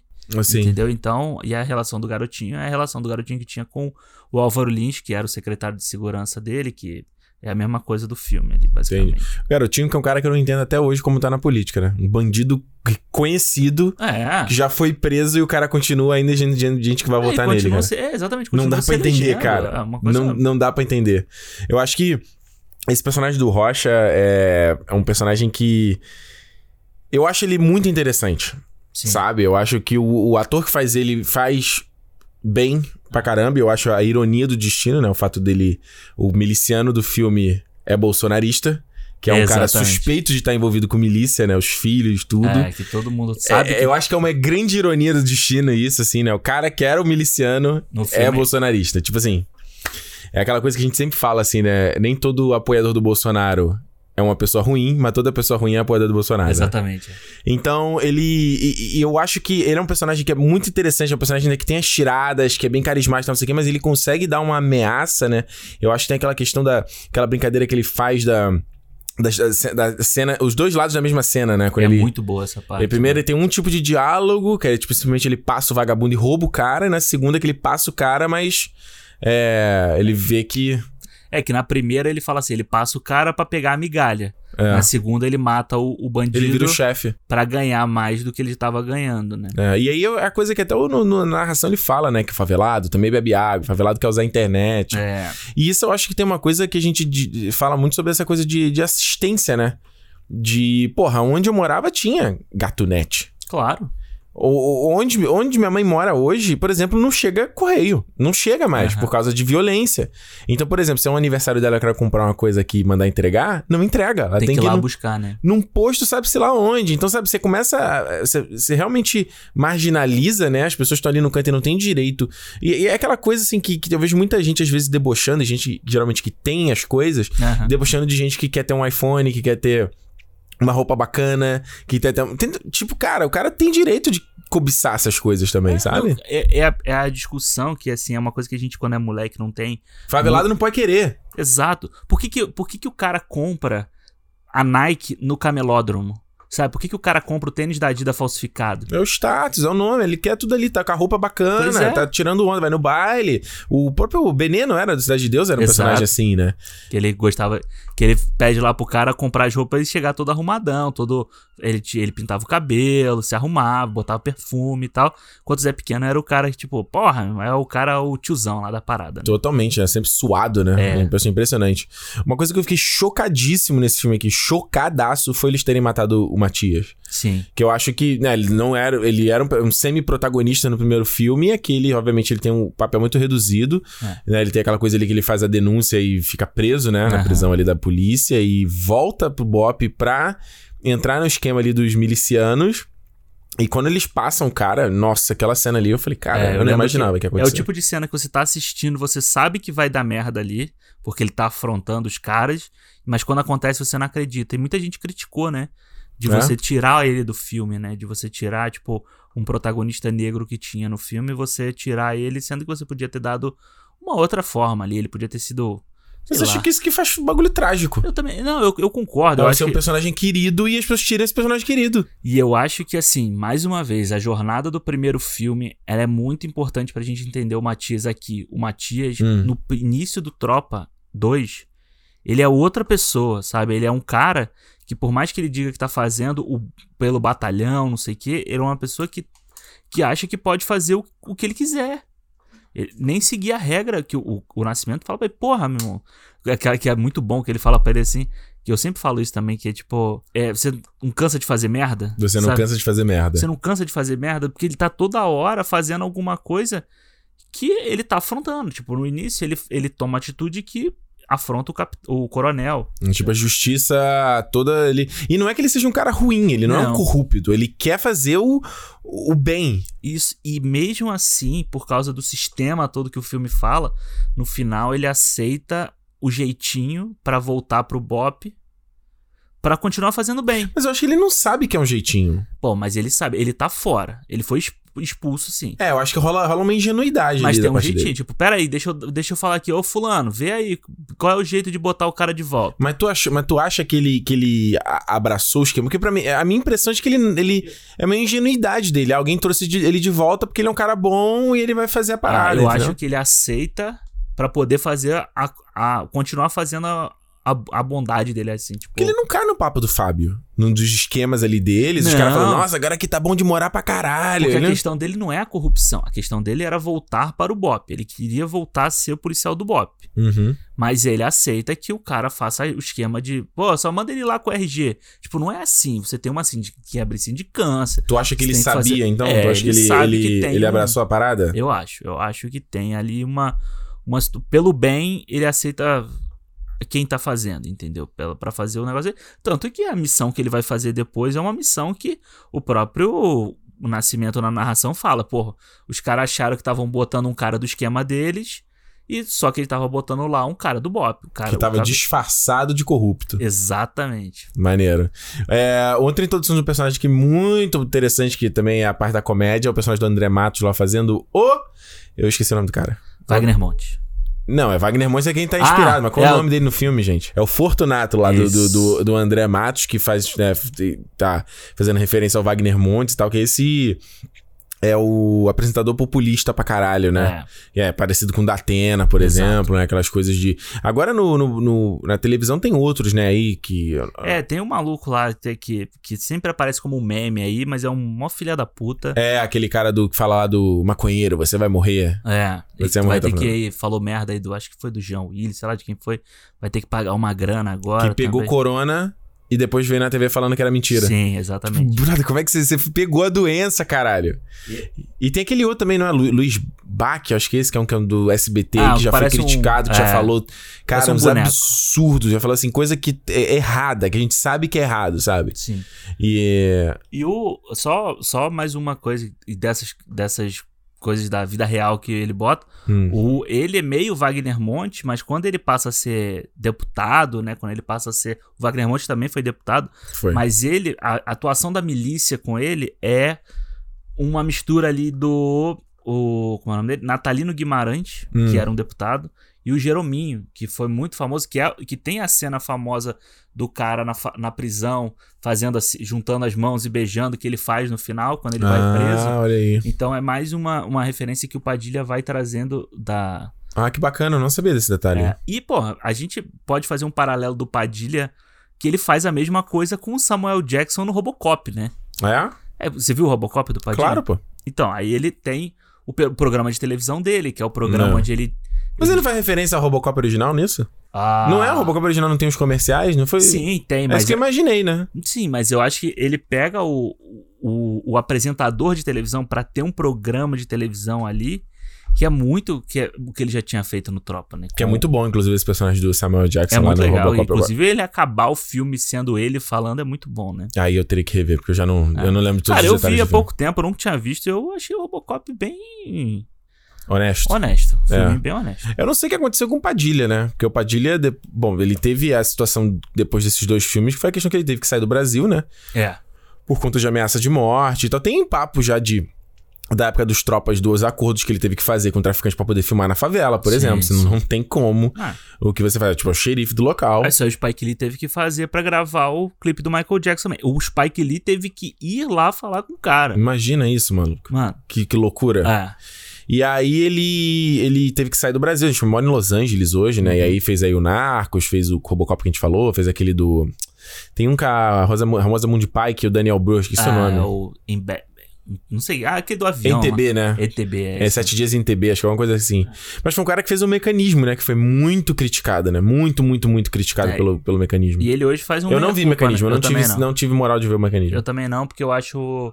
Mas falam que a história é toda deturpada, que ele conta uma versão ali que não aconteceu. Eu acho mau-caratismo. Eu não quis assistir. Tu chegou a ver? Não. Eu não quis assistir. Tu viu as cenas, não? Por causa disso. Porque eu acho que uma coisa é você pegar a história e fazer referência, como ele faz no Tropa. Outra coisa é você mudar a história a seu favor. Dizer que o Obi-Wan falou, eu matei seu pai, Luke, né? Em vez de ser o Darth Vader. Não é assim, né? Aí... E eu acho que ele deu uma queimada com o Mecanismo, assim. Muita gente... Ele se queimou no meio, sabe? Eu acho que se ele quisesse fazer um Tropa 3 hoje... Não ia rolar, o Wagner Moura não ia aceitar fazer. Tu acha? Eu acho. Eu acho que... O Mecanismo veio depois do Narcos, né? Veio. Eu acho que ele deu uma queimada ali. Ele hoje faz o meia-culpa do Mecanismo. Ele diz que... Eu sinto que o Padilha... Assim como muitos, é uma vítima do antipetismo. Claro. Ele é assim como vários. O Ciro Gomes é outro que faz esse papel também. Que é o cara que nele... Né, vai falar do PT, e aí o cara... É aquela coisa, né? Fui traído, né? Fui traído por todos esses ideais que os caras defendiam há tantos anos. E sem eximir o PT de culpa, óbvio, sim, né? Claro. Mas eu acho que você vê... Porque você vê o Padilha em entrevista. Eu vi entrevista dele falando sobre política, eu achei muito interessante. Sim. Deu pra aprender muito sobre ele falando sobre esquema e como isso tudo se organiza, coisas que é difícil. Você tem que meio que estudar pra entender como tudo a política brasileira funciona. Aí até o cara chegar nesse ponto e fazer esse tipo de coisa, você fala assim, cara, o teu ódio virou tão grande, né, por um partido, que meio que enevoou tua visão, né? Assim como aconteceu com muitas pessoas, né? E que elegeu quem elegeu pra presidência do Brasil. Exatamente. A gente não pode... Eu acho que assim, eu sempre bato na tecla disso. A gente não pode eximir de culpa quem é o responsável pelo que aconteceu hoje. O que está acontecendo hoje, sabe? Sim. A gente, você vir falar assim, ah, não, porque fulaninho, hoje ele fala mal do Bolsonaro. Tudo bem, mas ele foi o cara que botou a camisa do Bolsonaro e ajudou a eleger sabendo que ele é o filho da puta que ele é. Exatamente. Entendeu? E o Padilha, eu acho que ele tentou pegar a onda da Lava Jato ali pra fazer o final, a continuação do final do Tropa 2. Uhum. Sabe? Ele tentou pegar o sistema é foda ali que ele fala e dar uma continuação, sendo que ele acaba fazendo o que ele não fez no Tropa. Eu acho que chega a ser impressionante você ver a forma como ele trata o assunto no Tropa de Elite 2 e como ele trata, não vai tratar no Mecanismo. Uhum. Tipo, não parece a mesma pessoa. Não parece a mesma pessoa, né? Tipo, que porra de cara é esse? Onde que ele foi parar? O que ele foi fazer? É. Sabe? Tipo, que maluquice é essa que a gente entrou? E muita gente entrou nessa vibe disso. Pra entrar nessa draga que a gente tá bebendo hoje. Exatamente. Que vai demorar a se curar. Vai. A nossa esperança é que ela não demore tanto, mas ela vai demorar. Vai demorar porque são... Cara, a gente tava assistindo aqui e a Juliana ficou muito... Ela não queria ver os filmes, né? Eu botei aqui pra ver. A gente só tem uma TV em casa, então, né? Fica meio limitado. Aí ela ficou no computador enquanto eu tava vendo primeiro. Eu ficava assistindo coisa no computador e olhava umas ceninhas e tal. No 2... Ela viu tudo, ficou prestando atenção. Quando chegou no final, cara, ela ficou aqui, sei lá, uns 5 a 10 minutos aqui, só falando. Ah, porque isso aqui... E começou a falar um monte de tudo que tá acontecendo e uma revolta muito grande. Começou a vomitar. E eu meio na minha apatia. E eu falei assim, cara, é o que ele fala no final, vai morrer muita gente ainda. Vai demorar muito, porque a história, ela não é feita da noite pro dia. Não é feita. E é muito fácil... Você tem um filme de nerd aí que fala disso. Agora não tô lembrado qual é. Acho que é o Senhor dos Anéis. Que você tem que ficar... É o Hobbit, o melhor. Uhum. Que as pessoas boas, elas têm que se policiar pra manter o mal à distância. Uhum. Porque se você deixar, ele volta. Sim. Certo? Os filmes do Spike Lee, né? O Do The Right Thing fala isso. Eles são sempre a questão de, tipo assim, se você demole, brother... Você perde seu direito, meu irmão. Exato. Se você demora... O 13ª emenda... Cara, o 13ª emenda é um grande complemento a esses filmes do Tropa também. Porque muito do que ele fala ali sobre... a terminologia usada pra prender pobre e o sistema carcerário são coisas que você consegue traduzir. A militarização da polícia também. Você consegue traduzir, né? Essa coisa de traduzir pro Brasil, sabe? A coisa de você falar assim, o cara tá lá portando, sei lá, um baseadinho e prende o maluco como traficante, sabe? O cara lá, o maluco do Pinho Sol lá, que tá até preso até hoje. Exato. Sabe? E porque é justamente assim, aquela coisa igual que ele fala no 13ª, né? Que ele usava a palavra criminal pra associar com o preto. Então, o que eu tava falando pra ela é justamente isso. É que, tipo, demora, sabe? Demora as coisas serem feitas e é muito rápido pra se desfazer. Cara, é muito, muito disso a gente vê hoje, né? A gente vê assim, tipo... Se a gente pensar no Brasil de alguns anos atrás... Quantas pessoas podiam ter alguma coisa, sabe? Sim. Você podia comprar alguma coisa, você podia ter sua casa, você podia ter seu carro. Quantas pessoas podem hoje? Sabe? E tem quantos anos isso? Não tem 4 anos, não tem 5 anos, é muito rápido. Quanto tempo vai voltar isso? Sabe? Se a gente deixar os caras fazerem o que eles querem agora, você vê, tipo, os Estados Unidos, tipo, as pessoas estão falando isso, as coisas que o Trump tem feito... O Biden, se ele se eleger, não vai conseguir desfazer. Não. Vai ter que ser o cara depois. É. Então é uma coisa assim... E isso é uma coisa que eu sempre, cara, eu fico pra morrer com as pessoas falam de política. Eu não tô falando, eu não sou um grande entendedor de política. Acompanho como todo mundo acompanha, certo? Sim. E esse filme fala muito disso, sabe? A política não é feita por uma pessoa só, meu irmão. Exato. Não existe messias salvadores do mundo. Não existe. Não existe um cara que vai chegar e vai fazer acontecer sem negociar, sem acordar. Não tem como. O esquema é esse, né? O esquema é... Política é isso, brother. Goste você ou não. Ou então a gente vai viver num totalitarismo. É isso que eu ia falar. Política sem isso é ditadura. É eu mando, eu faço e pronto. E não acabou. Pode, porque você tem que ter várias pessoas opinando sobre aquilo ali, cara. Exatamente. É. E é por isso que torna a coisa tão complexa e lenta. É tipo assim, é aquela referência que o pessoal faz muito em comparação com empresas, por exemplo. Empresas grandes e empresas pequenas. A empresa pequena é um barquinho pequeno, que você consegue facilmente, se você vê um problema, né? Mover ele, né? Botar ele pro lado, pro outro. Agora, imagina um transatlântico. Um navio gigantesco. Ele, pra você mover, você tem que ver, tipo assim, várias léguas à frente que você quer começar a virar pra direita. É o Titanic, né? E aí você dá um toquinho... Exato, você dá um toquinho aqui pra sair do iceberg, Bruno. É, exatamente. É isso. O que eu queria falar é o seguinte, a gente tá falando muito desse negócio aqui de política, uma coisa que eu achei muito interessante é o Fortunato, durante ali o pagode, ele faz as duas na minha pra mão, né? É verdade. Faz as duas na minha pra mão. Pro alto assim, ó. Exatamente. E eu acho que o interessante dessa história aqui é você ver como o personagem do Nascimento, ele fica perdido sem saber o que tá acontecendo, né? E como vão deturpando... Ele coloca lá pra ouvir a ligação lá do Fraga e criam-se uma história de que ele queria espionar a ex-mulher dele, sabe? É. Eu acho que o segundo filme tem muito disso. Muito interessante isso. O Nascimento no primeiro filme, ele era o cara... Tipo, a voz da parada, assim, né? Ele era o cara que vai guiar e que vai transformar a vida daquelas duas pessoas.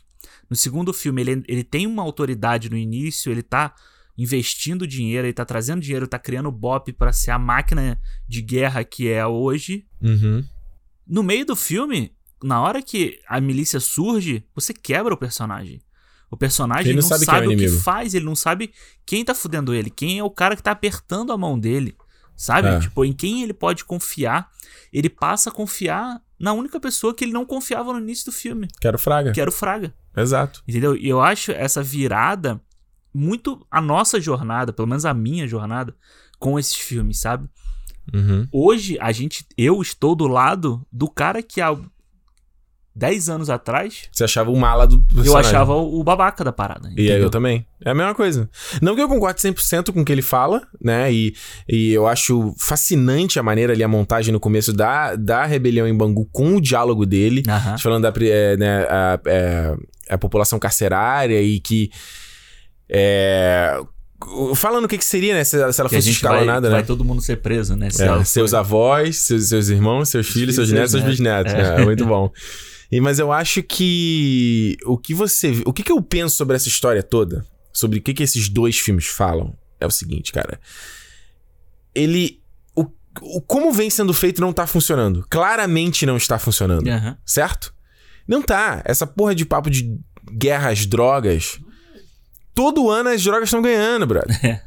Porque o inimigo não é esse. O inimigo não é, né? É o que fala o documentário 13ª. A droga é usada pra criminalizar a população periférica, entendeu? Isso. Então, pra mim, eu não concordo com toda essa agenda que o pessoal fala, né? Dos direitos humanos e a galera da esquerda, principalmente a esquerda da internet. Uhum. Não concordo com tudo isso. Porém, do jeito que tá... Não tá funcionando. É. Então algo tem que ser feito, né? Se a gente acha que o governo... O governo é o mais interessado no nosso bem, é o mais interessado de resolver a população da favela, sabe? Sim. A situação... Não é. É o que a gente viu no Cidade de Deus, como a coisa surgiu, sabe? Exato. A galera vai se amontoando porque as pessoas precisam viver, precisam de um lugar e aí você cria quase uma cidade paralela, né? A própria Rocinha, né? Que é enorme, né? Gigante, né? E eu acho muito interessante que o Padilha faz uma coisa que no primeiro filme ele tá dando porrada na pessoa da favela. Uhum. Né? Você pode concordar, tem gente que concorda com isso. Sim. Tem gente que nem a gente que não concorda. No segundo filme, quando o Nascimento decide tomar a mesma atitude pra dar porrada no político filha da puta... Uhum. Cara, não tem quem não concorde com ele, entendeu? Naquele momento do filme... A gente sabe que a atitude dele tá errada, que ele não pode fazer aquilo. Tu acha que essa não é a parte mais fantasia do filme? Se ele fizesse isso, ele ia se fuder muito na vida real. Mas meter porrada num deputado assim, ele ia se fuder muito. Mas eu acho que é a mesma questão do primeiro filme. Ele vai fazer o quê? Ele vai chamar a polícia? Pois é, né? Ele vai... Qual é a argumentação? Por que vai falar que o cara deu porrada nele? Por causa de quê? O jornalista vai tentar descobrir com o outro lado por que isso aconteceu. Sim. Entendeu? E é a fuder a vida dele também. Uhum. E é muito interessante que esse filme tem o papel do jornalismo, né? Que pra mim é uma das cenas de revirar o estômago do filme. É, que é muito pesada aquela parte no final. É mais quase no final do filme já, né? É. Que quando a menina tá investigando. E é mais uma história real do filme. Porque os jornalistas do jornal... Acho que foi do Dia. Uhum. Ou foi do Meia Hora. Acho que foi do Dia. Eles foram pegos pela milícia, foram torturados. Eles não morreram, mas foram torturados. Então, foi uma coisa muito grande, assim, que deu muito jornal. Aliás, a Juliana me falou, inclusive, que aquela redação ali é a redação do Lance, né? É, do Lance. Que ela trabalhou lá. É, é a redação do Lance. E o Jornal de Esporte do Rio, pra quem não sabe. É, isso. Que tem em São Paulo o Lance também. Tá, tem. Ah, ok. Então, Rio e São Paulo. E eu acho que ele trazer o papel do jornalismo é muito importante, porque o jornalismo investigativo, né? Mas aí a gente volta a falar do Tim Lopes, é um cara que foi muito importante. O jornalismo investigativo sempre é muito importante. Você vê lá no Fantástico, tem sempre aquele cara que tá sempre com a cara no blur, assim, né? Uhum. Embaçada, porque ele faz esses esquemas todos. Eu queria falar o seguinte, cara. Eu vejo... Existem maçãs podres, como todo mundo fala, né? Igual polícia, né? Uhum. Tem a árvore, a macieira, mas tem maçãs podres, né? Os que fazem essas corrupção, mata inocente, tudo são maçãs podres, né? Tem até a gente já falou aqui, você falou, acho que, uhum, do stand-up do Chris Rock, que ele fala... Sim, que não tem um piloto de avião. Ah, então o piloto de avião é maçã podre e aí vai todo mundo cair, né? Então, assim, o mesmo vale pra jornalista, né? Tem jornalistas bons e tem jornalistas mau caráteres, né? Caráteres. Só que, cara, pra mim, hoje é um dia de revirar o estômago, ver as pessoas atacando o jornalista, cara. Sim. Ver as pessoas atacando a imprensa, ver as pessoas... Tipo assim, bicho, como é que você vai saber do que tá acontecendo se você não tem alguém isento te contando, entendeu? E claro que, assim, cada jornal, cada veículo vai ter o seu viés. Sim, e a partir daí que você também tem que mudar, ver a sua opinião, entendeu? Eu tava vendo muita galera falando a respeito do Trump, a respeito de, sei lá, The Washington Post, New York Times e todas as mídias novas que existem lá. Mas eu acho importante também que você fala, eu tô lendo isso aqui, mas você lê com um pezinho atrás, porque você sabe que é viés dali, né? Isso que você junta tudo e você monta a tua opinião, né? Exatamente. Então eu lembro muito uma vez, quando eu tava lá na Apple, que era um lugar infestado de bolsonarista, e se eu tentava dialogar alguma coisa, eu falava que, pô, mas peraí, cara, olha isso que aconteceu, eu tô vendo aqui. Ah, de onde você viu? G1. Ah, mas isso aí é uma merda, isso aí não dá pra confiar, não. Tá, de onde você vai confiar? Terça Livre, né? É, Terça Livre. Ah, aqui o blog do Pereira.blogspot.com. Esse aqui dá pra confiar. Porra, brother. É. Um blog eu criei aqui, um blog em 2 segundos também. Ele inventa qualquer merda, né? Exatamente, brother. É, a gente... E eu acho isso, pra mim, eu fico puto, Alexandre. Quando eu vejo isso, eu fico puto. Você tem que manter... e aí eu falo até outra coisa. Eu sei que a gente pode estar até desviando aqui do programa. Mas, por exemplo... A gente falou muito desse antipetismo, né? E agora, de vez em quando viraliza na internet aí trechos do Jornal Nacional, dos caras falando da postura do governo em relação ao Covid. Uhum. E a galera, mas durante o impeachment da Dilma, a Globo tava lá apoiando, né? E filmando tudo e não sei o quê. Vagabundo, tipo assim, mano, escolha tuas brigas, sabe?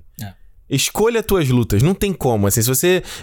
O Chapéu tem um stand-up foda sobre isso, que ele fala sobre o movimento Me Too, e fala sobre, tipo, alguém vai lá e apoia, e alguém desenterra uma mensagem, um vídeo, um tweet antigo da pessoa, e fala, você é tão escroto quanto a pessoa. Beleza, sai fora. E numa guerra não é isso, mano. Numa guerra, você tô lendo Game of Thrones de novo, é isso. Você faz, às vezes, parceria com gente que você... Exatamente. Mas por quê? Você tem que escolher as tuas lutas, mano. E eu acho que hoje o que eu vejo na internet em relação à política, em relação a essas discussões que a gente tá falando de Black Lives Matter, de polícia militar, de militarização, é tipo assim, bicho, escolha a sua luta. O que é mais importante? Não adianta você querer ser o desconstruidão de tudo, apoiar tudo, ser desconstruído a respeito. Não tem como, mano. É impossível. Exato. Eu acho que, de novo, é você ter memória e não esquecer o que passou, sabe? Sim. A gente não pode esquecer que o Estadão publicou na véspera da eleição o artigo Uma Escolha Difícil. Isso a gente nunca pode esquecer. Exato. Não era uma escolha difícil entre o Haddad e o Bolsonaro, sabe? Sim. Não existe isso. A gente não pode esquecer, mas o Estadão é um veículo que hoje tá fazendo um trabalho de porrada no governo que, cara, a minha luta é essa, então tô de boa com ele agora. Mas pois eu nunca vou esquecer que ele fez aquilo, entendeu? Claro. Mas é muito difícil, eu acho, o trabalho da empresa. Eu sou formado em comunicação, eu sou formado em relações públicas, mas tenho muitos amigos que são jornalistas. Eu acho que meu irmão tá cursando jornalismo, então eu acho que é uma profissão que eu teria pra mim, sabe? Eu acho que se eu não tivesse encaminhado por esse lado, eu acho que o jornalismo seria uma coisa pra mim, porque eu acho que é muito importante. É uma coisa muito importante. Tem um monte de filme sobre jornalismo aí que... gente... Ah, o Todos os Homens do Presidente é um dos clássicos aí do... Como acho que as pessoas não gostem do Spotlight por ser um filme... Spotlight é um filme muito legal, cara. É assim... É um filme de jornalismo, ou seja, não vai ser um Vingadores Ultimato no quesito de... Mas é um filme muito bacana. É importante você saber a luta daqueles caras que ficaram ali um tempasso, sabe? E eu acho... Ué, teve o The Post também do Spielberg recente, que é um filme que eu achei bem legal. Deixa eu ver esse. Eu achei bem honesto, bem legalzinho. Bem legal. E acho que tem vários aí. A gente depois faz uma lista aí de filme... de jornalismo. No Dia do Jornalista. A gente faz um cinema especial, filme de jornalismo. É. E acho que... Entendendo o jornalismo através de cinema. Olha aí, boa. Fala aí. E eu acho que é isso, cara. Eu acho que até isso que a gente tá falando de lutar, perseverança de lutar, eu acho que a jornada do nascimento é essa, sabe? No segundo filme, né? É. Ele tá tentando bater numa coisa que é muito mais forte que ele. Ele sozinho não pode fazer. Ele escolhe a luta dele. Ele abraça o Fraga, ele entrega a gravação... Que eles começam como inimigos no filme. É, ele entrega a gravação que ele fez. Que, aliás, essa cena é terrível, cara. Que o filho dele toma um tiro, inocente, e ele entrega... Nossa, o jeito que ele não consegue nem verbalizar, né? Nossa, cara, essa cena catarse, é foda. Né? Quando você tem ele batendo no político, é a catarse de tudo essa merda que vinha acontecendo. Que todo mundo gostaria de fazer isso. Da jornalista que é estuprada, morta, queimada... torturada, do filho do nascimento que toma o tiro, vai pro hospital e você vai ver uma criança morrer inocente pelo que aconteceu. Como a gente vê, nossa, você pode, bota no Google aí. Toda hora, não tem qualquer história você consegue achar aí. E que assim, né? Criança no Habib's tomou uma bala perdida. E assim, aí é o que você fala, né? Muita gente pode problematizar a questão de tipo, e o fogueteiro do primeiro filme não tem esse tratamento. Sim, mas... Não, ele tem. Sim, mas... Ele tem o tratamento no filme. Então, mas o que eu quero dizer é isso. Tem muita gente que vai dizer que não tem. Mas você vê que o arco do nascimento no primeiro filme também é ligado à morte de uma criança que é culpa dele. É, exato. Entendeu? Que é culpa dele. Então ele tem toda aquela parte ali que é, inclusive, é o arco que vai fazer ele encontrar o Matias e o Neto. Exatamente. Entendeu? E aqui ele tem o filho dele, e o filho dele toma um tiro, tá morrendo, vai ser operado. E aí tem a catarse dele dando porrada na cara do político, que eu posso dizer aqui que hoje eu gostaria muito de fazer isso. Hoje eu teria muito essa vontade. É, ele começa ali, você vai fazer as CPIs, né? E é interessante você ver no filme que o cara lá ele não quer abrir a CPI porque era ano de eleição. Aí o Fraga fala, ano de eleição é como qualquer ano. Aí o cara falou... O Fortunato fala. A debocha dele, né? O que eu acho, o que é um absurdo, eu tô vendo muito essa coisa da reeleição americana agora, né? Do Trump. E tipo assim, os caras... não, porque a eleição é ano que vem, não. Tipo assim, o cara trabalha pras eleições, né? Eu acho isso escroto demais, cara. A pauta para por causa da eleição. Eu acho isso muito... Ou seja, no fim o cara trabalha 2 anos. É. Do 4 de mandato ele trabalha 2. Exato. E só pra chegar aqui no final, uma sequência aqui nesse filme que me impactou muito nessas vezes agora... Foi o tiroteio do Nascimento. Essa cena... Vou te falar por quê. Essa cena, na época que eu vi o filme, ela me impressionava da questão de produção. Porque ela parece um filme hollywoodiano. Sim. Né? Ela faz essa brincadeira de você achar que ele vai morrer. Que ele fala, inclusive, né? No final da sua hora é que você pensa na sua vida e Exato. Tal. Eu acho que ele vai morrer ali e aí ele descobre que não, né? Que ele já estava preparado para aquilo que ia acontecer e ele rebate os caras. E tem até uma questão de produção mesmo da câmera passar por dentro da porta, ele pulando. Cara, é muito foda. É muito foda. Mas essa cena, vendo hoje, mais uma vez, 4 anos depois, eu pensei imediatamente em Marielle.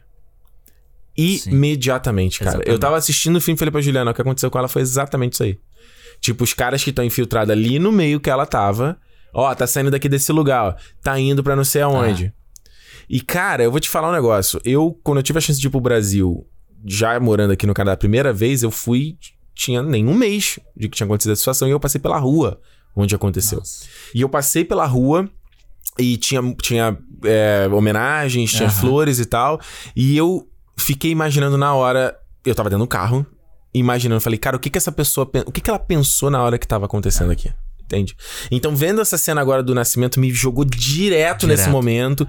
E eu falei... E que é uma... Cara, é uma...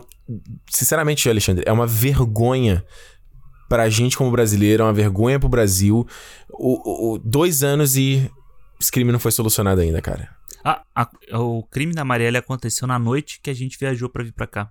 Sério? Sério. Foi quando eu cheguei no aeroporto em Houston, eu abri o meu celular, né? Que pegou o Wi-Fi, aí abri o celular e aí eu vi. Aí eu falei pra Renata, falei, caralho, Renata, mataram a Marielle. E tipo, eu tinha feito... Eu não voto no Rio, né? Voto na cidade que eu morava, que é na região dos Lagos do Rio.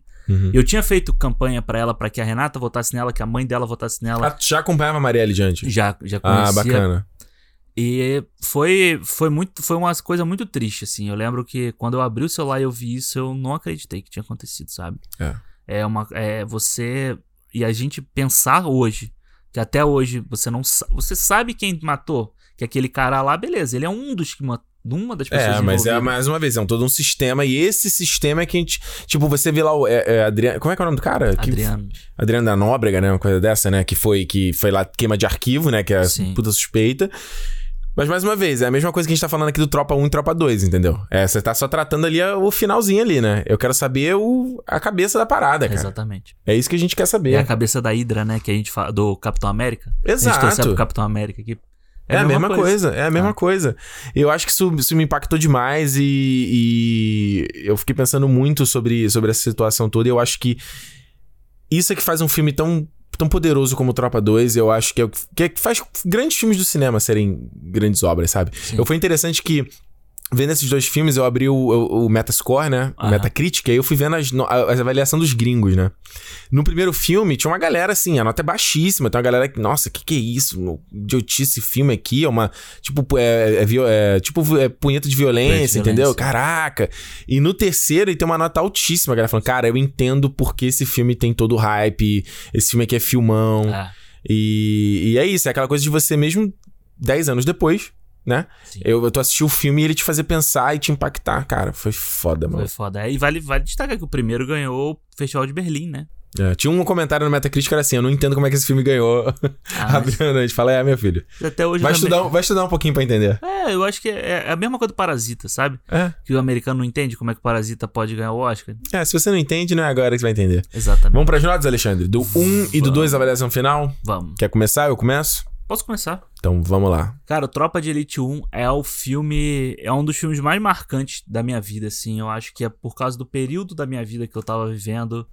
Tinha saído da casa dos meus pais, tava começando a vida nova, né? Na faculdade, essas coisas. É um filme que me impacta muito. Eu me lembro muito dessa época. Foi uma época muito de descoberta da vida, de o que a gente vai querer daqui pra frente e tal. Foi a época que eu conheci a minha mulher. Olha aí. Inclusive. Importante. O primeiro Tropa, pra mim, ele é um filme muito forte. Por mais que eu gosto muito do 2 também, mas o primeiro é muito forte. Ele me impacta muito toda vez que eu vejo... Que eu via antes pela cultura pop, pela coisa toda dele, e hoje pela mensagem dele. Eu acho que é um filme que te deixa interpretar aqueles personagens, que te deixa solto, assim, sabe? Naquela situação, você fica meio perdido pra onde você vai naquele tiroteio todo que tá ali. É um dos filmes mais importantes do cinema nacional. Mais uma vez, a gente sempre fala disso aqui.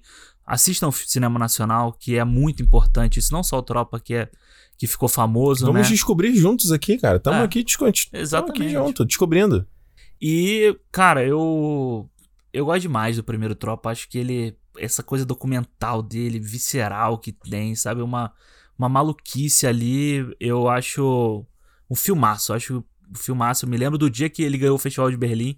Eu fiquei muito feliz, assim, sabe? Eu tinha saído do Maracanã. Orgulho, né? Eu tinha saído do Maracanã, tinha ido ver um jogo com meu pai, com meu irmão e tal. A gente parou no bar pra comer uma pizza e tava passando a chamada do Jornal Nacional.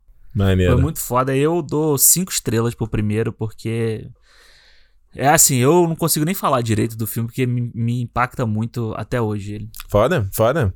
O Tropa, eu acho que... Acho que é o primeiro que dá... que dá esse olhar pro cinema nacional mesmo pra mim, sabe? Uhum. Porque, por mais que a gente fale, ah, beleza, cinema nacional, olha, cinema nacional, mas, cara, o que via antes pra uma pessoa da minha idade, sabe? Não era nada muito atrativo, entende? Uhum. O que eu tô falando, via o Auto da Compadecida, que era divertido, era bacana, mas os filmes era muito com uma temática muito adulta, era mais lento, né? Era aquela coisa meio tênis verde, assim, que você tem que ter uma disposição pra ver. Eu acho que o Tropa foi um dos primeiros, assim, que ele mostra, cara, não, o cinema brasileiro pode ser legal pra caramba, pode ser tão bom quanto, pode não dever nada, sabe? Eu acho que essa coisa do apelo popular dele, essa coisa de sabe, tantas essas frases e bordões que ficaram na nossa cultura, de como a gente falou, de tornar o Capitão Nascimento nesse personagem icônico e tal. Eu fico um pouco triste pela a leitura rasa que foi feita dele, que eu mesmo fiz. Não tô falando que eu sou meio superior, claro. Não. Eu, passei por isso também. Mas acho que ele revisitado, eu não sei quantas vezes as pessoas, né, tem. Se ele passa na TV, acho que não, né? Acho que não. É, pra poder ter esse olhar de novo, eu acho importante pra poder dar essa analisada. Acho que a gente fala muito aqui, né? Você acumula bagagem conforme você vai ficando mais velho. Que é normal você mudar a opinião e talvez gostar menos de alguma coisa ou passar a gostar mais de outra, sabe? Falando parte aqui do filme em si, eu acho só que ele evidencia a pobreza dele. Evidencia que ele não tem muito recurso. Eu acho que ele tenta mimicar um pouco a coisa de uso de cores do Cidade de Deus, mas eu acho que não tá lá ainda. Tanto que você vê que no 2 o trabalho de cor é muito mais natural e mais, entendeu? Sim. Nesse aqui ele é super saturado, mas beira o exagero. Né? Tem coisa ali de trabalho de câmera de mão que é difícil acompanhar o que tá acontecendo. E acho que a parte das atuações também são muito ruins, brother. Tem umas partes que são muito teatrais, assim, né? Muito marcado, o André Ramiro, me perdoe, ele no 2 tá melhor, mas no 1 ele tá terrível. Eu achei ele ruim no primeiro e no segundo. No segundo tá um pouquinho melhor, né? Mas no 1 ele é horrível. Eu dou pro filme 4 estrelas, por conta desses parte do filme mesmo em si. Eu acho ele um pouquinho mais fraco, mano. Tropa 2, vai lá. Cara, agora, Tropa 2 eu acho que é... Se a gente mal comparar, assim, falar... Só falar de sacanagem. Eu acho que é o filme mais hollywoodiano que o Brasil já produziu. Eu acho que a nível de produção, a nível de... O bingo aí, não? Não, que bingo. Não, do Daniel Rezende também, mas... Tu viu o bingo? Vi. Achei bingo, mais ou menos. Bingo eu não gosto, não. Achei mais ou menos. Achei muito ruim aquele filme, meu Deus. Cara, o bingo é igual um monte de filme que a gente já viu. É igual o filme da Bruna Surfistinha, cara. É a mesma coisa. Mesma parada, né? Ah, pô. Só que ele é mais bem feito só, porque o Daniel Rezende atrai dinheiro. Mas, enfim... O Tropa, cara, aquela cena em que o Capitão Nascimento... Capitão não, agora é Coronel. Coronel Nascimento está falando com os caras do BOPE, que inclusive está... Que sabe quem tá ali no meio? Dudu Nobre. É um dos caras do BOPE. Um daqueles caras ali? É. Caraca. Ele tá falando e eles saem pra fazer uma invasão na favela. Aquela cena é muito bem feita, cara. É muito bem feita. Os caras... Contaram com um equipamento tão grande que as pessoas se assustaram. As pessoas acharam que tava tendo uma operação, uma invasão, uma coisa assim. Eu fiquei até imaginando, tentando pensar aquela cena que tá aquele ponto de vista. A câmera que tá do Wagner Moura olhando a operação. Eu falei, cara, será que ele fez em chroma key isso? Não, acho que não. Porque é um bagulho muito foda de coordenar e tal, do ator ali, não, cara. Se ele fez aquilo na câmera, porra... Câmera. E as crianças jogando bola e a criança para na grade. Aí o helicóptero vai... Maluco, nossa, do caralho. É muito bem feito. Eu acho que o Tropa 2 é um filme...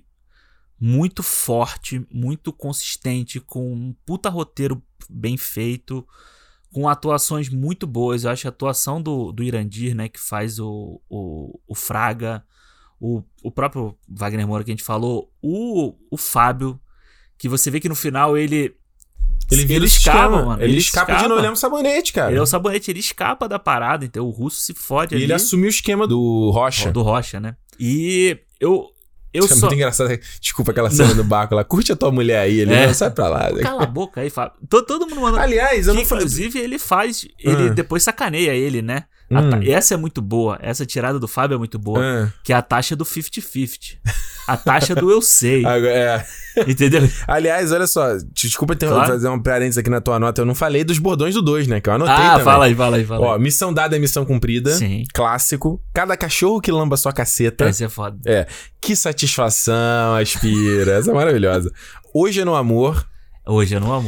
Parênteses dentro parênteses. Eu já fiz uma entrevista de emprego que o cara falou isso.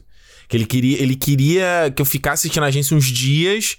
Ah, mas é no amor, mas é no... Tu pergunta se eu topei? Aí tu saiu fora, né? Não, o cara passou a entrevista falando mais dele do que falando da empresa. Não, porque eu sou uma pessoa assim... ou seja, era um puta maluco e queria que eu... Que já tava se justificando antes de começar, então já imagina, sai, né? Fora. Mas ele mandou essa, não, tem que fazer no amor. Eu, como você tá falando isso, maluco? Esquece essa merda aí, era ótimo. Esquece essa merda aí, essa aí é do GIF hoje em dia. Nossa, direto. Pica das Galáxias. Pica das Galáxias. Todo mundo usou isso 1 milhão de vezes. Quer me fuder, me beija. Maravilhoso. Tá de pombagirícia. Mano, você já viu que é todo o núcleo do Fábio, né? Só, é. É sempre ele ali. É, e esse era o tá de pombagirícia, foi o último que eu anotei aqui. Cara, é, eu... Tem alguns desses bordões do 2 que eu acho que é meio posto ali de propósito, assim... Pra pegar, né? Não, e acho que até a cena para pro cara falar assim... Fábio, cada cachorro que lamba sua caceta, entendeu? Tipo, ninguém fala natural, daquele jeito assim, sabe? Do nada, esse negócio. Tem, como assim, Alexandre? Não, tem. Cara, mas... do Rio aí, tu sabe, tem um monte de gente que fala assim, mas não cara. Você falar um atrás do outro o tempo inteiro, né? Tá de pombagirícia. Tá de pombagirícia é foda. Mas a taxa do 50-50 pra mim é... Eu gostei, um dia ainda vou usar isso com alguém. Falar, irmão, agora é 50-50. Taxa do eu sei. Taxa do eu sei. E, cara, aí eu vou fazer também o parêntese da única coisa que eu... Acho esse filme que eu não gosto tanto nesse filme, que o primeiro eu gosto mais, é essa coisa que eu falei de deixar mais solto, sabe? O segundo filme, ele é muito, assim, a própria narração do Nascimento te deixa levar no que você tem que entender do filme, sabe? Do tipo, olha, esse cara é o esquerdão, aí daqui a pouco ele fala assim, não, pô, o Fraga é que tá certo, sabe? Ele não te deixa no meio ali pra você meio que interpretar você mesmo. Eu acho que talvez, eu já vi muita gente falando que o Padilha fez isso de propósito, pra não ocorrer a mesma coisa que ocorreu com o primeiro. Pegar um pouquinho mais na mão. É, e eu acho que isso é o que me dá só uma soltada assim de vez em quando, mas eu acho fantástico. Tropa 2, cara, quando acaba é uma porrada daquela bem dada, de mão fechada. Eu dou 4,5, só por causa dessa questão. Tá bom, tá ótimo, tranquilo, honesto. Cara, eu acho... Eu concordo muito com o que você falou aí, cara. A Tropa 2, ele não deve nada. Não deve nada a filme com muito mais grana. E eu acho que ele tem essa sofisticação na cinematografia, sabe? Na linguagem. Eu acho que o bacana, pô, são 3 anos depois, né? Parece que é muito tempo, mas não é tanto pra fazer um filme assim, sabe? E... Você vê que ele tem a sofisticação no texto que a gente falou aqui, como ele é um roteiro, ele é mais desafiador, ele é mais encorpado, ele não para um segundo. Ele diz, cara, você tem que estar ali prestando atenção. Tem. Aquele é cena rápida, é diálogo rápido. Isso é muito foda. A montagem, mais uma vez aqui, cara. Uma coisa que eu não gosto muito nela é aquela cena final ali do garoto acordando. Só pra dar a resposta de que ele... que ele não morreu. Não, acho que não precisava. Acho que podia ter deixado aquilo ali em aberto, sabe? Se o garoto morreu ou não. E terminar com aquele plano aéreo ali mesmo da alvorada. Sim. Ali. Eles terminavam muito mais foda. Mas eu acho que esse filme aqui, pra mim, o que me impressiona muito, ele seria esperado se o cara falar, mano, vamos fazer um 2 disso aqui, todo mundo gostou do primeiro, e vamos botar um monte de cena de ação e fazer um filme de ação. E beleza, poderia ser, mas eu acho bacana ele pegar isso e transformar numa coisa madura e levar a gente pra debater. Tanto que a gente debateu aqui, tanto que o filme mesmo debate, mostra que fala, cara, se você tá falando, se você acha que o problema é o favelado, é o bandido, cara, o problema vai antes, brother. O que é bandido? Falar que é bandido bom, é bandido morto. Mas o que é bandido? O bandido é a primeira dama a receber 70 mil reais em depósitos misteriosos. Isso é bandido também? O bandido morto vale pra essa galera também? Não vale, né? O cara que tá fazendo ali, roubando ali caixa 2, né? Tá fazendo ali pra ele também? Né? É o cara que tá negligenciando a saúde da população? Esse é o bandido morto também? Então eu acho que o filme, ele joga... Ele escancara, e eu queria muito que as pessoas que vissem esse filme tivessem, tipo assim... Noção disso, né? Pois é, entendeu? É um filmão, acho que na parte de... Mais uma vez, na sofisticação dele, cara, o que o filme tem aqui? A gente falou, esse plano aí de helicóptero ali, da operação, é incrível, é hollywoodiano total. Cena do tiroteio que eu já falei aqui também. Cara, o filme faz planos longos, o filme faz plano sequência. Cara, que é aquele plano longo lá do cara... Do maluco que não tem pra pagar o arrego ali do Rocha. E aí ele vai casando na música e termina a última batida da música, o tiro dele no cara, sabe? E depois a câmera sobe. Pra mostrar o tamanho do lugar que ele tava comandando já, né? E termina, né? E no primeiro plano tem uma Assembleia de Deus, né? Exatamente. Então tem aquela parte que ele pega a gravação, aí o Wagner Moura ele entra numa sala, ele sai, a câmera corta, segue o outro maluco, pro cara... Cara, é muito foda. Eu acho que isso é bacana, sabe? Os caras se desafiaram e falam, vamos fazer um bagulho mais foda? Vamos evoluir? Cara, eu acho Tropa de Elite 2 um dos grandes filmes aí, nem brasileiro, filme mesmo. Filme. É, Alva, 5 estrelas mesmo. Isso aí, foda. Tropa de Elite, eu seguro de rua, pega geral, também vai pegar você. Tropa de Elite, eu seguro de rua, pega geral e também vai pegar você. Tropa de Elite, eu seguro de rua, pega geral, também vai pegar você. Tropa de Elite, o cinturão de ruê, pega geral, também vai pegar. Vai pegar você. Tá de bobeira. Feedback, meu filho, feedback. Alexandre, tô cansado, hein? Tô cansado, Botei tudo pra fora aí. Garganta... Exorcizei um pouco aí alguns demônios. É bom. Isso é que é o legal. Vou falar pra vocês. Pra quem não faz conteúdo, tipo, que tem canal, podcast. Isso é uma parada que eu acho maneira, sabe? Quando eu não tinha isso, né? Aí eu queria, às vezes, botar pra fora um pensamento e falei uma coisa. Não tinha onde. Terapia, né? É uma terapia com você mesmo. Assim. Sessão de terapia. Cheguei... Eu quero ver os feedbacks da semana que vem. Vamos ver. Lembrando, se você quiser mandar mensagem sobre o nosso papo a respeito de Tropa de Elite, você pode fazê-lo no Cinemol Podcast, no Twitter e no Instagram, ou no contato @cinemol.com. Se você é um cara old school, quer mandar por e-mail, pode mandar mensagem de áudio também, que a gente vai ouvir, vai botar pra tocar aqui. Com certeza. Não é? Alexandre, vamos lá. Hoje a gente tem as mensagens aqui do Cinemol da semana passada, que foi sobre... Trem to Busan, ou Invasão Zumbi. É, Trem pro Busan. Pelos feedbacks, tem bastante fã do filme, né? Pois é, eu vi muita gente falando, assisti o filme pela primeira vez pra... Vi que vocês iam falar, assisti o filme, pirei. Eu acho que isso é a parte mais legal dessa coisa de a gente postar o calendário do podcast, sim, que a galera pode se programar e tal. E, obviamente, na semana que vem a gente já divulgou que a gente vai falar do Project Power, né? Que é esse da Netflix, tá estreando hoje na sexta. Mas uma coisa que eu tô apreensivo, vamos ver como é que vai ser, é agora quando os filmes começarem a sair, né?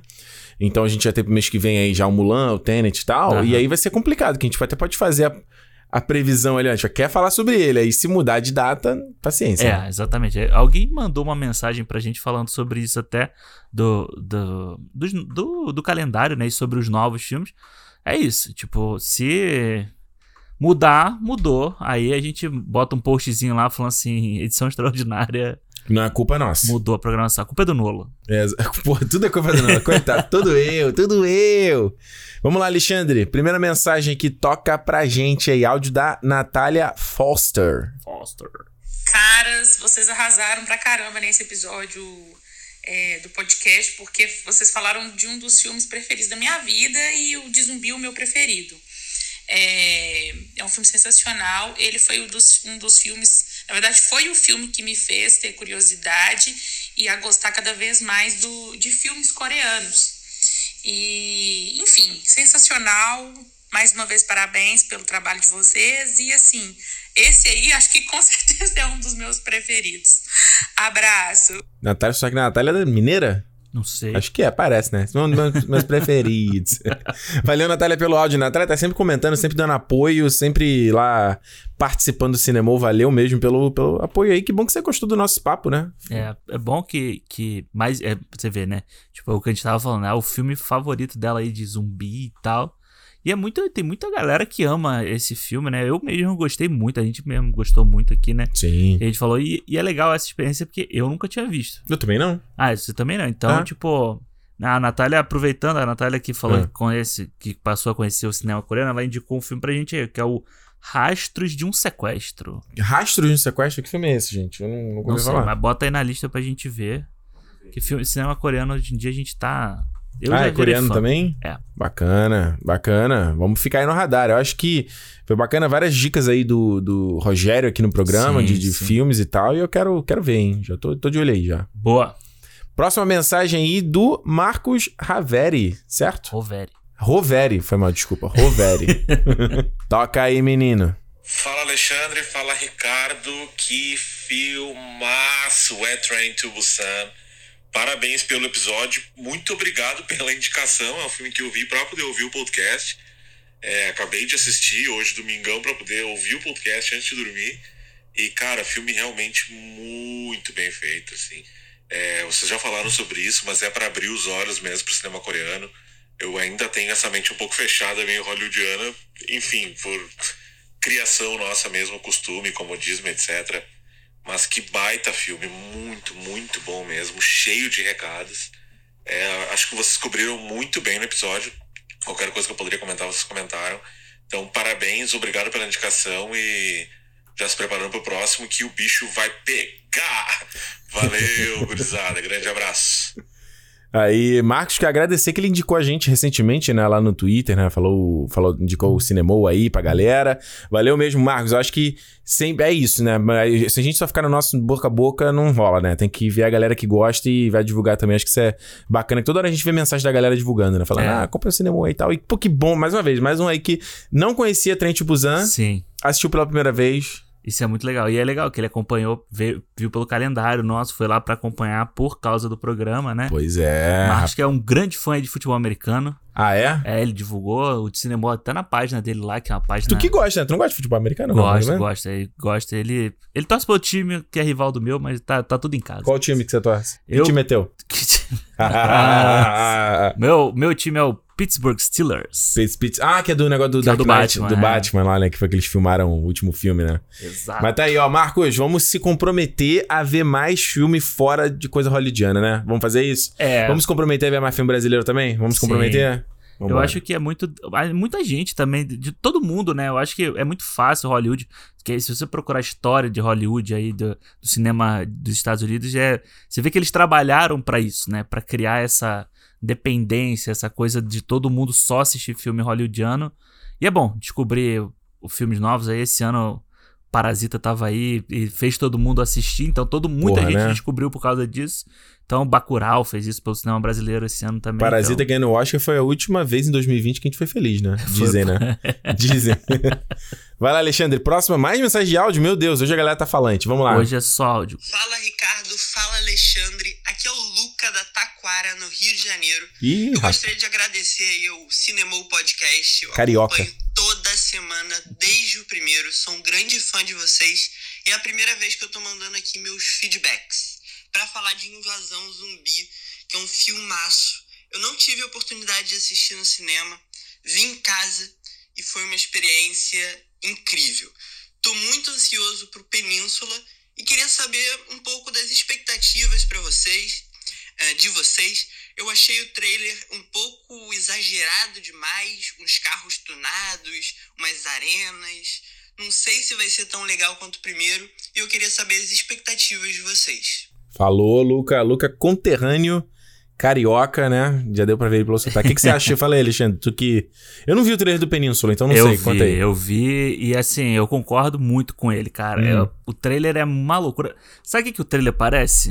Mad Max Além da Cúpula do Trovão. Já viu esse? Da Tina Turner? Não, é da Tina Turner, não é? Parece isso, sabe? Tipo, uma coisa meio maluca, assim. Eu não gostei muito do trailer, não. Vou te falar que você até falou pra gente tentar assistir esse filme aí só pelo hype de ter no cinema. Mas, cara, eu acho... Só tenho uma coisa a dizer sobre isso, cara. Trailer, filme é filme, cara. Ah, mais ou menos. É mais ou menos. Mais ou menos? Não é todo filme que é Esquadrão Suicida, não. Não, mas a gente consegue citar um monte de exemplo aí de filme que... o trailer é bom e o filme é ruim, ou o trailer é ruim e o filme é bom pra caramba. O que eu acho só é assim, a minha expectativa pra até outras pessoas que mandaram mensagem perguntando sobre a continuação, é que eu não queria ver uma continuação direta daquela história, sabe? Eu não queria ver a história da menina que tava grávida, nem da menininha. Esquece essa galera. Esquece uma outra história, tipo, uma outra cidade que tivesse começando... ou alguma consequência, sei lá, da hora que eles pararam ali. Podia ser, sabe, uma parada, tipo, eles parando aqueles soldados que estavam ali, alguma coisa que começasse daquele ponto seria legal. Agora, eu acho esse trailer meio viagem, cara. Esse trailer é meio viagem, isso que ele falou. Ele tem uma arena lá, eita, e aí os caras lutam com os zumbis. Então, umas coisas meio bizarras. Então, duas coisas. A primeira é que a gente prometeu que a gente teria visto o Seul, né? Está, sei lá, a animação do Trent Buscemi falou, vai assistir até o feedback. Não assistimos. E o Península já estreou aqui no Canadá. Então, só a questão realmente de ir pro cinema. Acho que aqui, por enquanto, né, as coisas já estão aí normais, entre aspas. Mas sempre tem aquela coisa assim, tipo, do primeiro passo até ir pro cinema mesmo. Então, por isso que eu ainda não vi. Tá. Mas eu quero ver. Eu acho legal, cara. Eu acho que essa discussão... Mesmo se tiver... Eu tô julgando aqui sem ter nem visto o trailer, né? Mas você falou um negócio de arena aí. Eu lembro do inteligência artificial lá, que eles faziam arena com os robôs, sabe? É legal de pensar também essa coisa dos caras se adaptando. Ah, não. Esse é o novo normal. É. Vamos ver o quadro. Pode virar... Walking Dead depois da terceira temporada também, que é uma bosta. Eu tenho o Walking Dead, pra mim, ele é uma bosta desde o primeiro. Desde o começo da série. A primeira temporada era legal, a segunda e tal. Depois teve o governador aí, descambou tudo. Ó, a mensagem do Emanuel Augusto, ele fala o seguinte, ó. Fala, pessoal, tudo bem? Tá, tudo ótimo. Train to Busan é um filme que superou expectativas. Foi muito além do que esperávamos. Vocês acham que isso pode interferir na hora das pessoas avaliarem o Train to Busan 2, o Península, né? E outra rapidinha. Na contramão do que eu falei, acham que toda essa pandemia do coronga pode aumentar o interesse por um filme de fim do mundo? Abraços e parabéns novamente. Primeira pergunta é, Alexandre, você acha que a expectativa atrapalha pra avaliar um filme? Eu acho, total. Eu acho que não só pra avaliar, mas eu acho que a expectativa dificulta você gostar do filme. Muitas vezes. Você acha? Do tipo, você tá com muita expectativa. Aí você tá com muita expectativa. Quando você vai no filme, o filme não é tão assim, mas é um filme legal. Uhum. Você acha ele pior do que você ia achar. Ou o contrário também. De você, tipo, você quer tanto que aquela coisa seja boa, que aí você dá... Não, é bom pra caralho. Só com o tempo que tu, né, dá aquela baixada de pressão que tu... Eu achei que você fosse falar o contrário do tipo, você tá sem expectativa nenhuma, o filme é um pouquinho melhor. Não, aí tipo, você acha que ele é ótimo. Você quer que o filme seja bom. Você tá com a expectativa, quer que o filme vai ser bom, você quer que ele seja bom. E aí o filme não é lá grande essas coisas, mas você, não, valeu a pena. Eu não me lembro disso ter acontecido comigo, sabia? Sempre, nunca? Pra mim, a expectativa foi pior. Foi pro pior. Eu já devo ter exemplo, sim. Tô tentando lembrar agora que filme. Mas, cara, eu posso pensar no próprio... Não é exatamente o exemplo que eu queria dar, mas é o que vem na cabeça na hora. Que o Mãe, do Aronofsky, por exemplo, né? Eu tava com muita expectativa. Não, o Noé, pronto. O Noé do Aronofsky. Era um que, porra, foi o primeiro filme do Aronofsky que eu vi depois de ter virado fã dele e ter visto tudo. Sim. Então eu falei, cara, a hora é agora. E eu fui vendo o filme e eu tava achando... Não tava gostando e tava achando meio esquisito, mas toda hora tentando me convencer. Você queria que fosse bom, né? Queria que fosse bom. Então, por mais que eu saí do filme, eu saí meio naquela negação, assim, sabe? Mas você vê nos olhos cada pessoa se ela tá empolgada de verdade ou não, sabe? Então, eu acho que... Uma coisa que eu acho que eu aprendi nesse tempo todo fazendo coisa pro YouTube, né? Eu já comentei isso contigo, né? E que me ajudou muito quando eu passei a ter essa percepção é de não ser muito enfático na opinião. Então, por exemplo, se antigamente se eu fosse fazer um podcast, eu fazer um vídeo, e aí eu era muito mais... botava muito mais energia na parada, o que é bom, de certa forma, pro que você tá falando, mas assim, meio que não levar muito a sério, sabe? Porque a opinião muda. Então, sim, um filme que eu não gostei... Eu posso ter gostado pra caramba hoje, daqui a 5 anos, se eu sou uma pessoa diferente, a gente vê de novo, aí o filme não... Sabe? Ele não clica mais. Sim. Da mesma forma que que a gente falou aí do Tropa e tal, que é quando vocês... Depois de 5 anos você vê o filme de novo e ele dá uma... né? Ele é diferente, é uma experiência diferente. Eu acho que tem muito filme assim que eu só vi uma vez, que eu gostei, e depois, tipo, você vê de novo, você fala assim, eu acho que sim. Eu acho que as pessoas... Eu odeio esse papo em qualquer coisa na vida, mas quando a pessoa fala, não cria expectativas. A melhor coisa é não criar expectativas. Eu odeio esse papo. Eu acho que isso é um papo de gente em cima do muro, sabe? Gente que não... Eu tenho até desconfio de gente que é assim. Sim. Fala assim, mano, que papo é esse, cara? Criar expectativa, ela é baseada nas nossas experiências, né? É um mecanismo de defesa humano. Seja de você esperar, né? Saber uma coisa... É tipo assim, você já esperar algo que vai ser confortável, que vai ser nas suas experiências anteriores, ou o contrário. Também de você já se proteger, né? E se precaver. Tamo na expectativa pra ver o Zack Snyder? Sim ou não? O quê? Qual? O Liga da Justiça? Não. Sim. Eu não tô com expectativa, não. Eu tô. Não, eu tô curioso. Então, tá vendo? É diferente. Não, mas, mas expectativa e curiosidade é diferente. Porque, não. Se não existir, eu não tô de boa. Não, o que eu tô falando é, tipo, a minha expectativa é porque eu gosto do que ele fez antes. Do Batman Superman. Então, a tua expectativa é de que você quer ver e acha que pode ser bom. Que continue. A sua, você não tem expectativa nenhuma porque você tá fechado pro negócio também. Não tô, tipo, ansioso, esperando pra ver. Tipo, se ver, vou estar interessado, mas não é algo que vai mudar. Não tá no hype. Não. Agora, por exemplo, se alguém anunciar um filme novo do Aronofsky, tô muito no hype. Nem isso. O Duna tá aí, tô com no hype, quero ver o filme. Sim. Tô ansioso pra ver. Acho que hoje em dia a gente tá tão no hype de ver qualquer coisa. É, exato. E ele fala assim, ele pergunta se essa coisa da pandemia do coronga pode aumentar o interesse por um filme de fim... Como é que é? Filme de fim do mundo, assim? Eu acho que, na verdade, pode ser o contrário. Já teve um pouco, né? O Contágio aí, que foi primeiro lugar no iTunes, em todos os lugares, durante várias semanas, né? Mas eu concordo contigo, eu acho meio o contrário. Hoje em dia, essas coisas eu tento não ver, sabe? Tipo, a gente já tá vendo. Se você ligar a televisão, tá passando ali, porra. É um monte de gente morrendo. Vale até citar aqui que essa semana saiu a notícia aí de que o projeto do filme novo do Star Trek com Noah Hawley, né? Lá do terrível Lucy in the Sky. Mas do bom Fargo. Fargo é bom. Não vi. Eu vi só um episódio do Fargo da série, então não dá pra dizer. Mas ele... Aí, fez o Legion também, que a galera falava pra caralho. Isso eu não vi também. O projeto foi engavetado porque o script dele envolvia um vírus de escala global. E aí ele teve que engavetar o projeto. Não é sensível falar daquele tipo de assunto. Então eu acho que... Emanuel, acho que vai ser o contrário. Essa história aí. Eu acho que vão criar muito filme sobre essa situação, sobre pandemia, essas coisas. Acho que ainda vai... Da mesma forma que a gente teve muito filme sobre terrorismo no início dos anos 2000 ali, eu acho que vai ter uma coisa dessa. Mas eu... Interesse em ver filme de fim do mundo, só se for besteira, tipo Roland Emmerich, sabe? Pode crer. O Gerard Butler descobriu, tá vendo agora aqui, que ele vai fazer até um novo aí, né, de tragédia, né? Ele fez aquele Geostorm. Eu vi o trailer desse, parece ser bobeira, mas parece ser legal. E ele agora tá num novo aí, que eu esqueci o nome, ele tá com a Morena Baccarin também. É um filme de meteoros lá. Filme de problema de climático, né, no filme. Também é negócio climático. É uma coisa climática. De qualquer forma, uma coisa que vai ser curiosa vai ser como os Estados Unidos se retrata, né? Porque eles sempre se retrataram como os grandes protetores do mundo, e acho que na pandemia ficou claro aí que os caras estão top 1 aí de infecção e sem plano, sem nada. Tipo, fica feio pra caralho, né? Você sabe o que vai acontecer? Vão botar a culpa em quem tem a culpa, eu acho. Vai fazer um filme contra a China? Mas não, aí... não, com a China não. Acho que eles vão botar a culpa, quando começar a ter umas coisas assim, a culpa vai ser sempre do presidente. De um presidente filha da puta, de um político filha da puta, entendeu? Entendi. Eles vão puxar pra esse lado. Pode crer. Eu acho. Pode ser uma ideia interessante, ó. Última mensagem aqui da Evelyn. Oi, meninos! Ouvi o episódio sobre invasão zumbi e no início vocês comentaram bastante sobre The Last of Us Part 2. Por que vocês não fazem um episódio especial sobre esse game maravilhoso? Ele é quase uma experiência cinematográfica e com certeza tem muitos ouvintes que vão adorar. Fica a dica. E aí, Alexandre? Você não joga? Você não gosta de jogar? Como é que você vai? Eu não gosto de jogar. Esses jogos são muito grandes, cara. 30 horas? Porra, 30 horas, mano. Olha quanto filme dá pra ver em 30 horas. Sacanagem, assim, eu nunca tive muito saco de videogame, assim, muito longo, né? Uhum. Quando o videogame mudou pra ser dessa forma, eu sempre deixei meio de lado. Eu gostava... Eu assistia muito o meu irmão jogando. Tipo, o Horizon. Sim, eu via ele jogando e tal. Meu negócio é jogo mais assim, mais rápido. Tipo Mortal Kombat ou um... Nintendo. Um FIFA, uma coisa assim que você jogou ali, passa o controle pro próximo e vai trocando, tem mais dinâmica. Porque esse você teria que jogar o primeiro também. Então seria tipo 40, 50 horas de jogo aí. Uma semana da minha vida se eu jogar o dia inteiro. Não dá, mano. Olha só, Evelyn, que eu posso falar o seguinte. Vai lá no youtube.com/territorionerd, meu canal.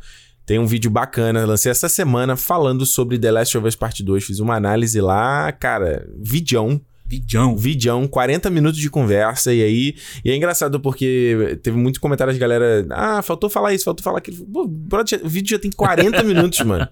Cara, se eu falasse de todos os aspectos, ferrou. Eu fico até amanhã fazendo vídeo, não tem ninguém a aguentar. Falou mais do que tem no artbook do jogo?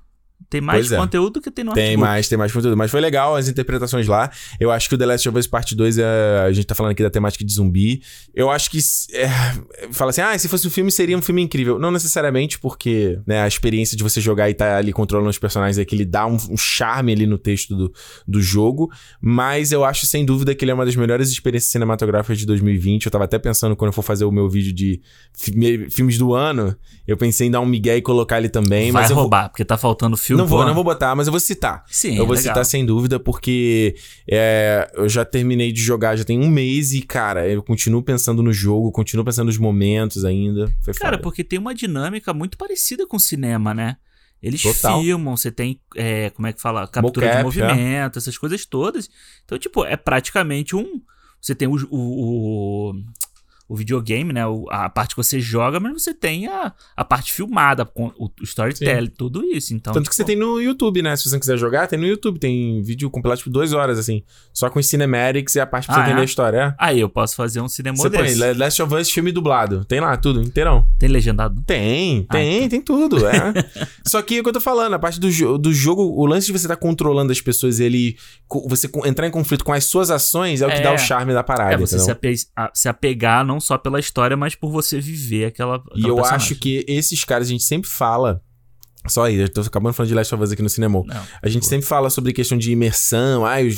Os gráficos têm que ser mais reais pra você ter imersão completa, VR. Cara, eu acho que esse jogo aqui, sem isso, ele consegue fazer essa parada. Pois no texto, entendeu? De brincar com a metalinguagem do jogo. E isso é uma parada que pouquíssimos jogos fazem. E eu acho que o The Last of Us Part 2 aí foi, tipo, muito feliz de ter feito. É um bagulho meio disruptivo, eu acho, sabe?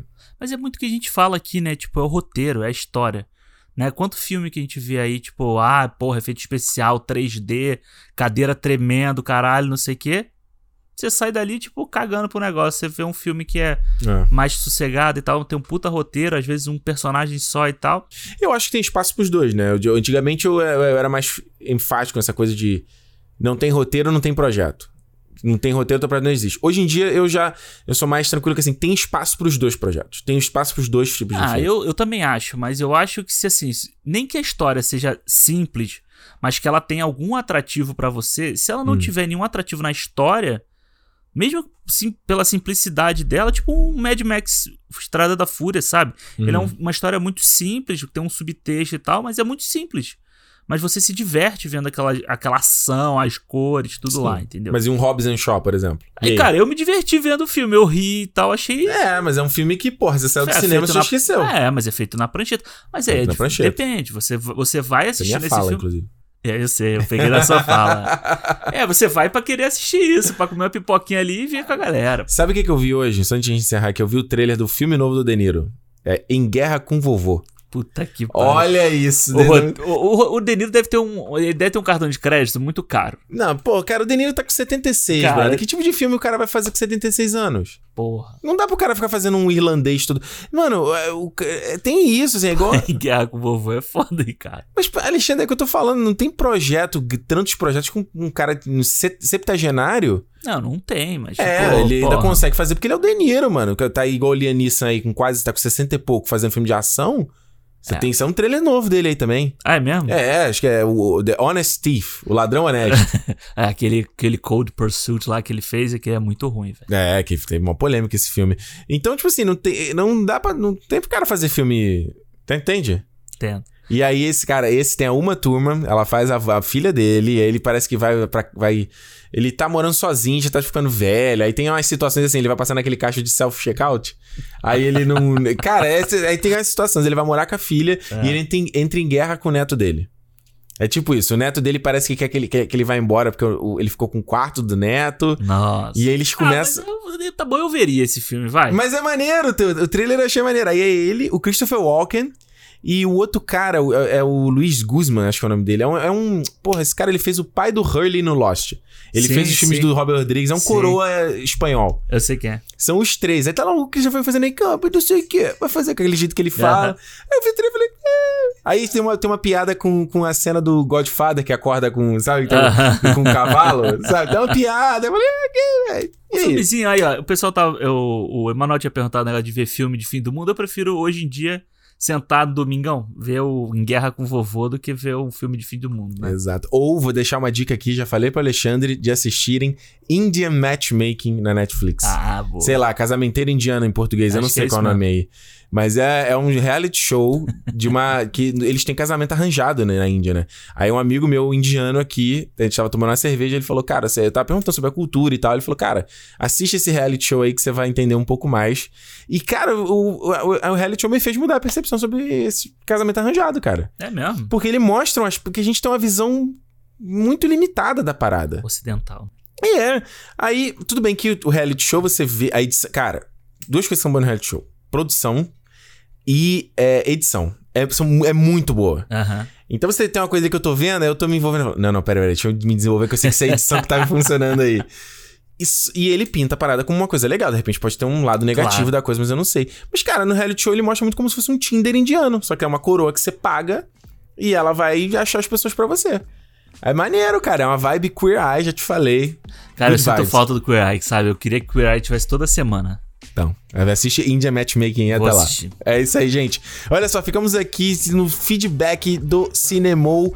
Lembrando, quer falar sobre Tropa de Elite, sobre o que a gente achou? Teve muita coisa que a gente falou aqui nesse programa. É um programa longo, mais 2 horas. Já sabe, Cinemol Podcast no Twitter e no Instagram. Segue a gente lá. Acompanhe o que a gente está fazendo em outros lugares além do podcast e ajude a gente a divulgar esse projeto também, porque ajuda pra caramba. É isso, né, Alexandre? É isso aí, vamos embora. Semana que vem, então, a gente tá de volta em mais um Cinemol, toda sexta-feira. E como eu sempre digo, se é dia de cinema... Cinemol! É isso aí, gente. Abraço! Tchau.